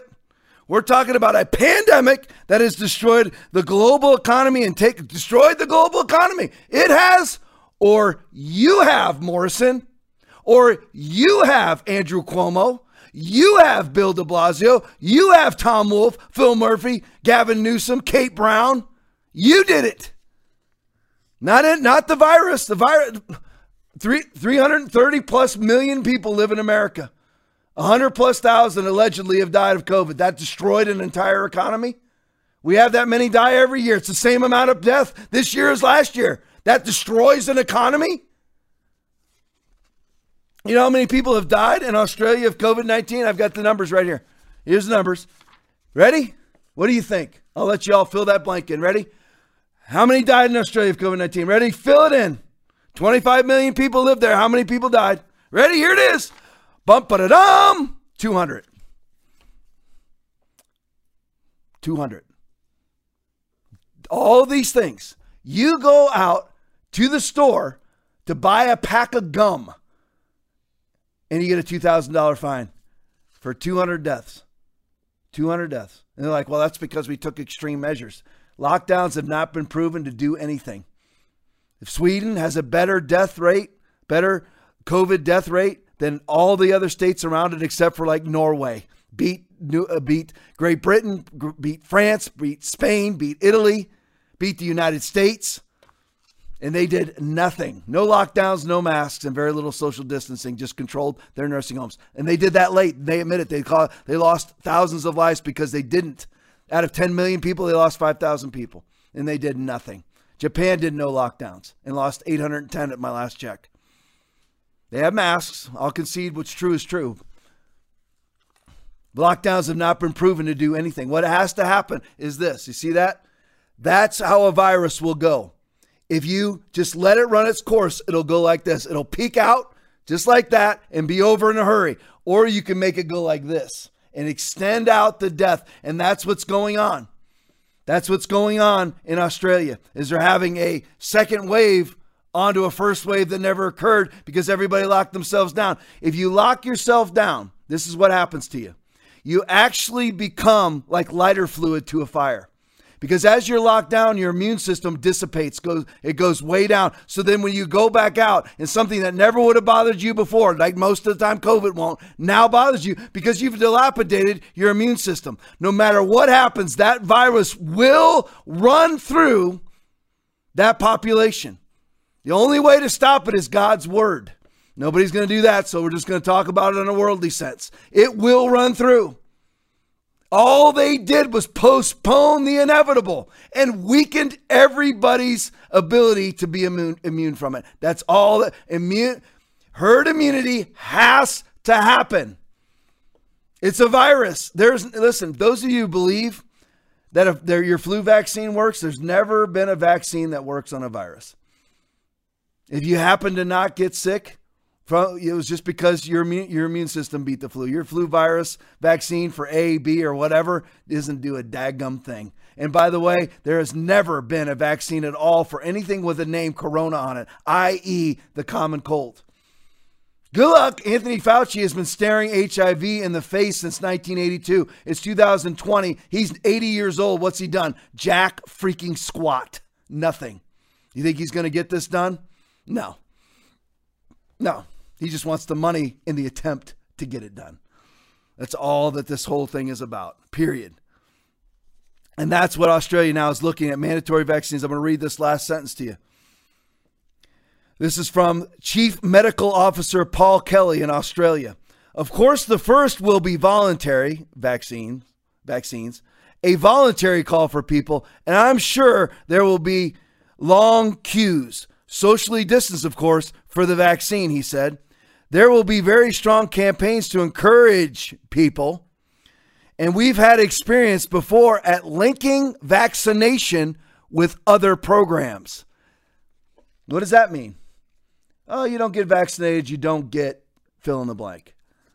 That's government speak. We have, there will be very strong campaigns to encourage people. And we have had experience before linking vaccination with other programs, and all those things will be looked at over time. Oh, it could never happen here, right? Right? Put up that last Buck Sexton tweet for me. Can you find it? There you go. Police are, this is in the U K. Police are using drones equipped with thermal imaging. So in other words, you know how you go to the airport? Yeah, keep that, just stand by with that. You know, you go to the airport and they stick you through that thing. You know, none of the women want to go through there because they can like see through your clothes and stuff. What I mean, it's like a thermal imaging. I just prance about because who in the who on God's green earth would want to see this naked? So I mean, so I just prance right through there. Other people hesitate, but I'm like,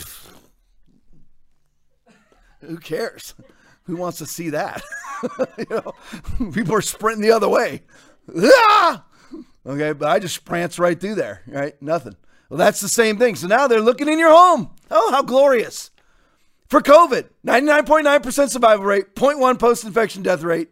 Worldwide, not even one million people have died out of eight billion. Remember, eight billion. What is, what does it take to make a, wait, make a billion? A thousand millions. To make one billion, not even one million, not even a thousandth of a billion has died of COVID. And there's eight billion people on planet Earth. And now put that back up for me, buddy. Police are using drones equipped with thermal imaging cameras to break up friendly social gatherings, and people have been so brainwashed with exaggerated COVID fear that they don't see the very risks of us sliding into a dystopian superstate. And that's my whole thing, is we cannot let ourselves get desensitized. And like, this is okay. And I want to be cooperative. And I heard Glenn Beck say this. Glenn, repent of this. I love everything else you're putting out. But Glenn Beck said, I wear a mask because I want to be courteous. No, no, no, no, ever.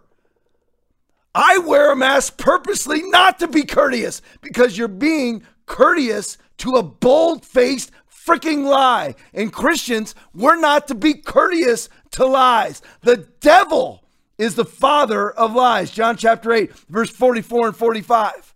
The devil is the father of lies. We're not to be courteous to lies. Well, I wear a mask because I want to be courteous to people. No!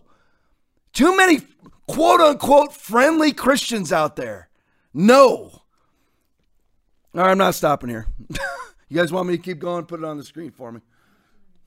Just put it on the screen for me, guys, if you want me to keep going. So here we go. Maybe this will be the end. Who knows? If I'm all fired up tonight, I'm drinking a lot of caffeine over here between, so I'm getting fired up between takes. I want us to look at what American is. Aaron, if you could scroll through the pictures of the kneelers while I'm talking. Here we go. Just scroll through them. Don't even worry about me. There you go. This is where America is at. I mean, take a look at us right now. There we are in the National Hockey League. There's M L B taking a knee. One guy standing up for everybody. God bless him. Taking knees. Look at what we look like. Black Lives Matter, which is a socialist utopian organization really built on gay rights, gay and transgender rights and socialism. Opal Tometi, Patricia Cullors, Patrice Cullors. And take a look at this stuff. I wanted you to see this, because is this going to become normal to us? Is this going to become normal? No, listen. If you're like, you know what? I don't want to be bothered every day. Bring it back to me real quick. I don't want to be bothered every day. Be bothered. Christian, be bothered. You're like, well, what's the solution? Very simple. It is very simple solution. You don't have to worry about anything else. Are you ready? Here's the solution.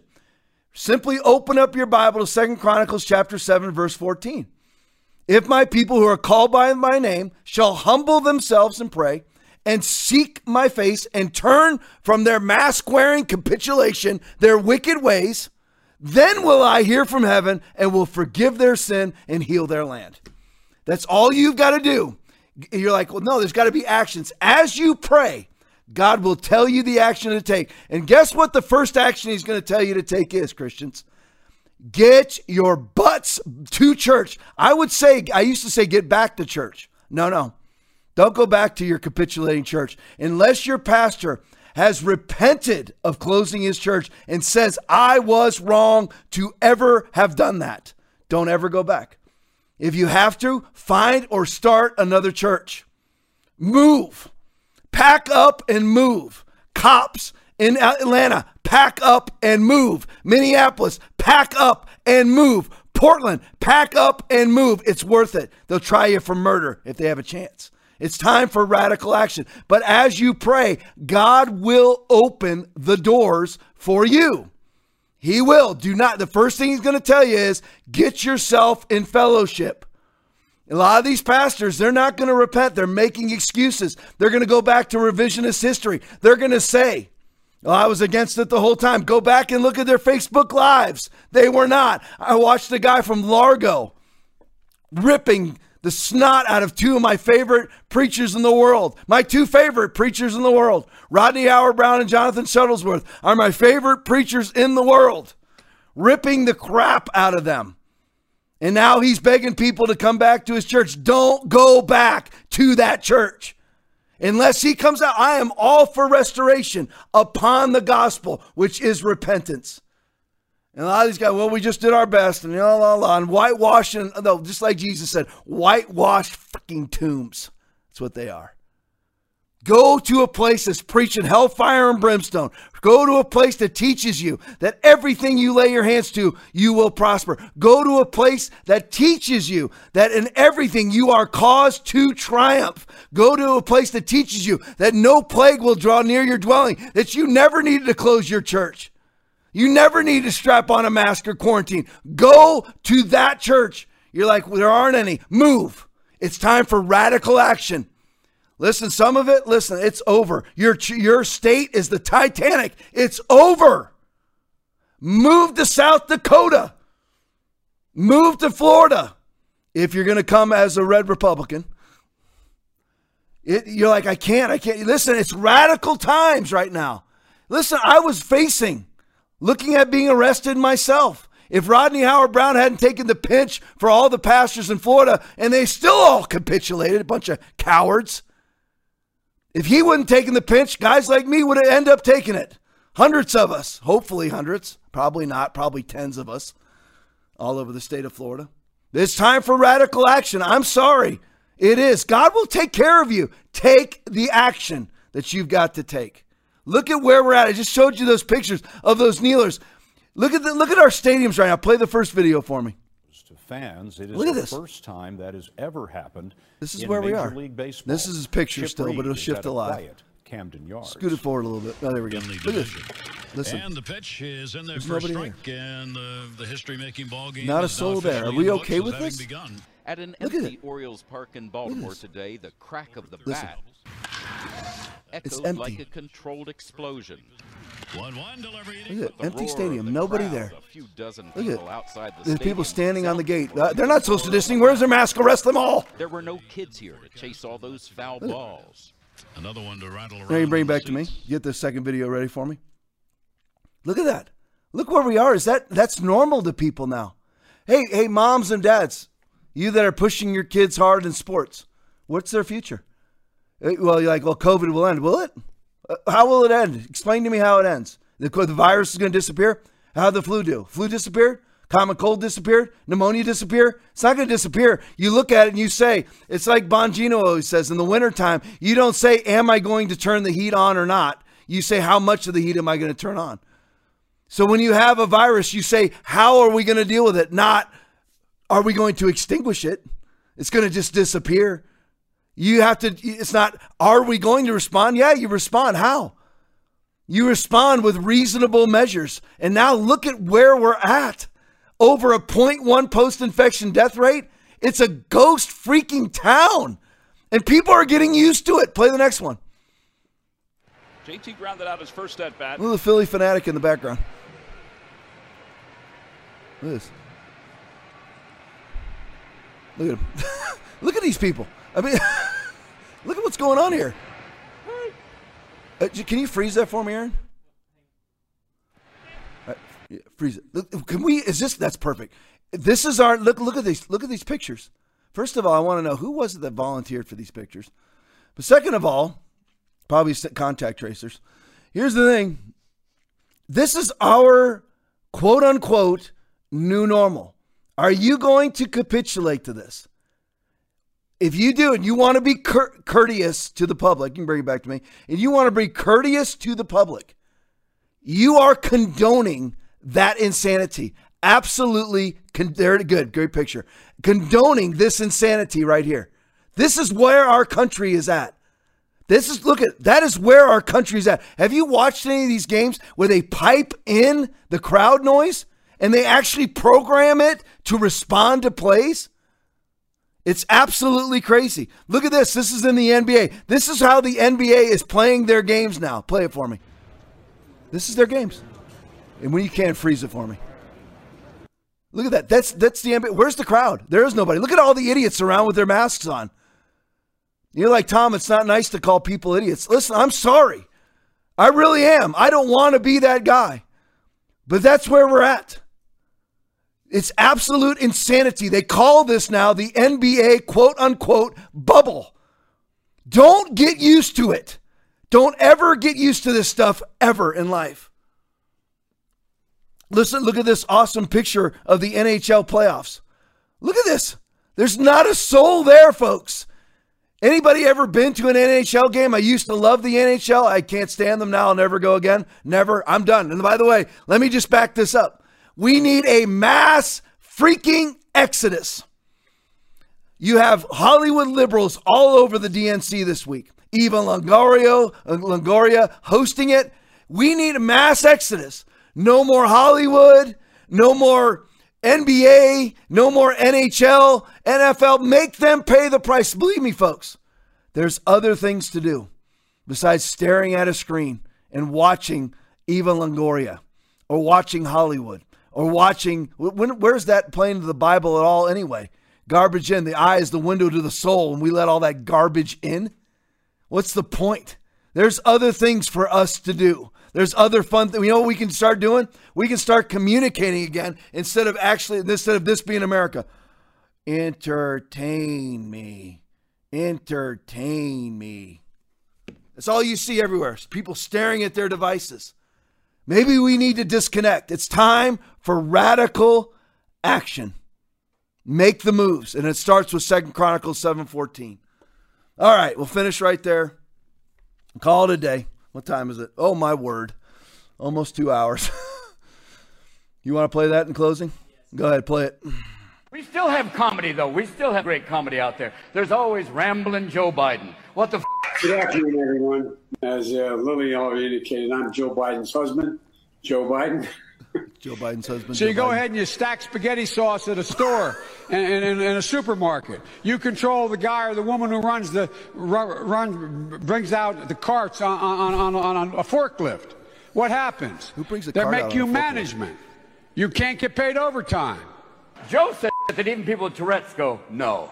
I'm prepared to say that I have a record of over forty years, and that I'm going to beat Joe Biden.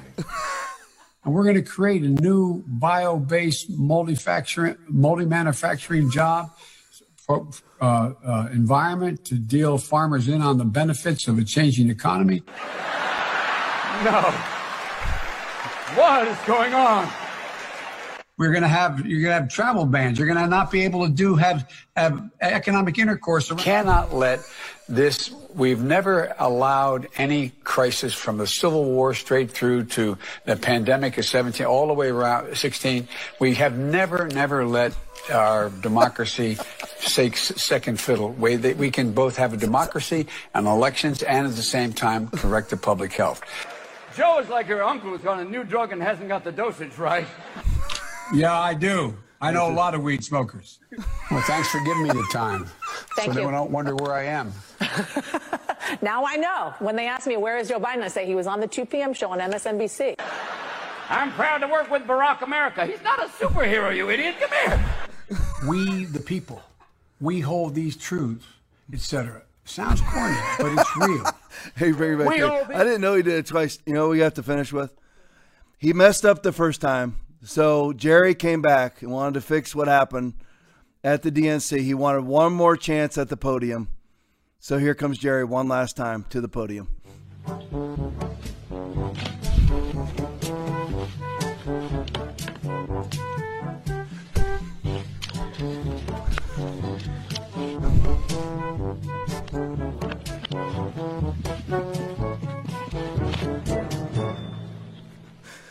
God bless you guys. Let's pray. Lord, we thank you. I thank you for all my brothers and sisters that are watching. Listen, I want you to receive this now. I'm praying over everybody that's on. two hundred plus on Facebook. We'll have the technology soon. I'll be able to see what else is on on Periscope and on YouTube. I'm praying for each and every one of you individually right now. Seriously, I am. Saved, unsaved, hate me, love me. Here we go. Lord, I pray over each and every person within the sound of my voice right now. I pray over them. And Holy Spirit, whatever it is that they need, I ask you to draw them to. If they need to come to the cross, draw them, draw them to the saving power of Jesus Christ found in the at the cross, Lord. Draw them to the cross. The propitiation of sin found at the cross. Draw them there, Lord. And for all the Christians out there, I pray for them right now. If they're weak in body, if they're sick in body, if they're infirmed, I receive their healing. By your stripes, they were already healed. I receive their healing.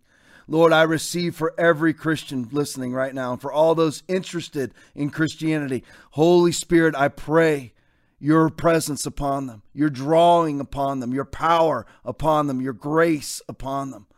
Holy Spirit, influence all those within the sound of my voice. Not my voice, your voice. Influence them. Draw them to where you want them to be. Draw them to the, to the moves that you want them to make. Draw them to the actions that you want them to take. Draw them to the prayers that you want them to pray. Draw them to what you want them to claim and to reject. Lord, we ask and we receive complete and total victory in this life through the power and the presence of the Holy Spirit found in the grace of God through Jesus Christ. And listen, if you need Jesus tonight, go to him. If you're not saved, you're not saved. You can be a, you can be a conservative and you can be a Republican and not be saved.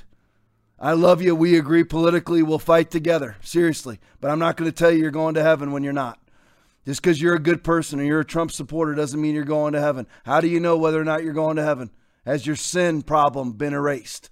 Doesn't mean that, listen, I'm not perfect. I still struggle with sin sometimes.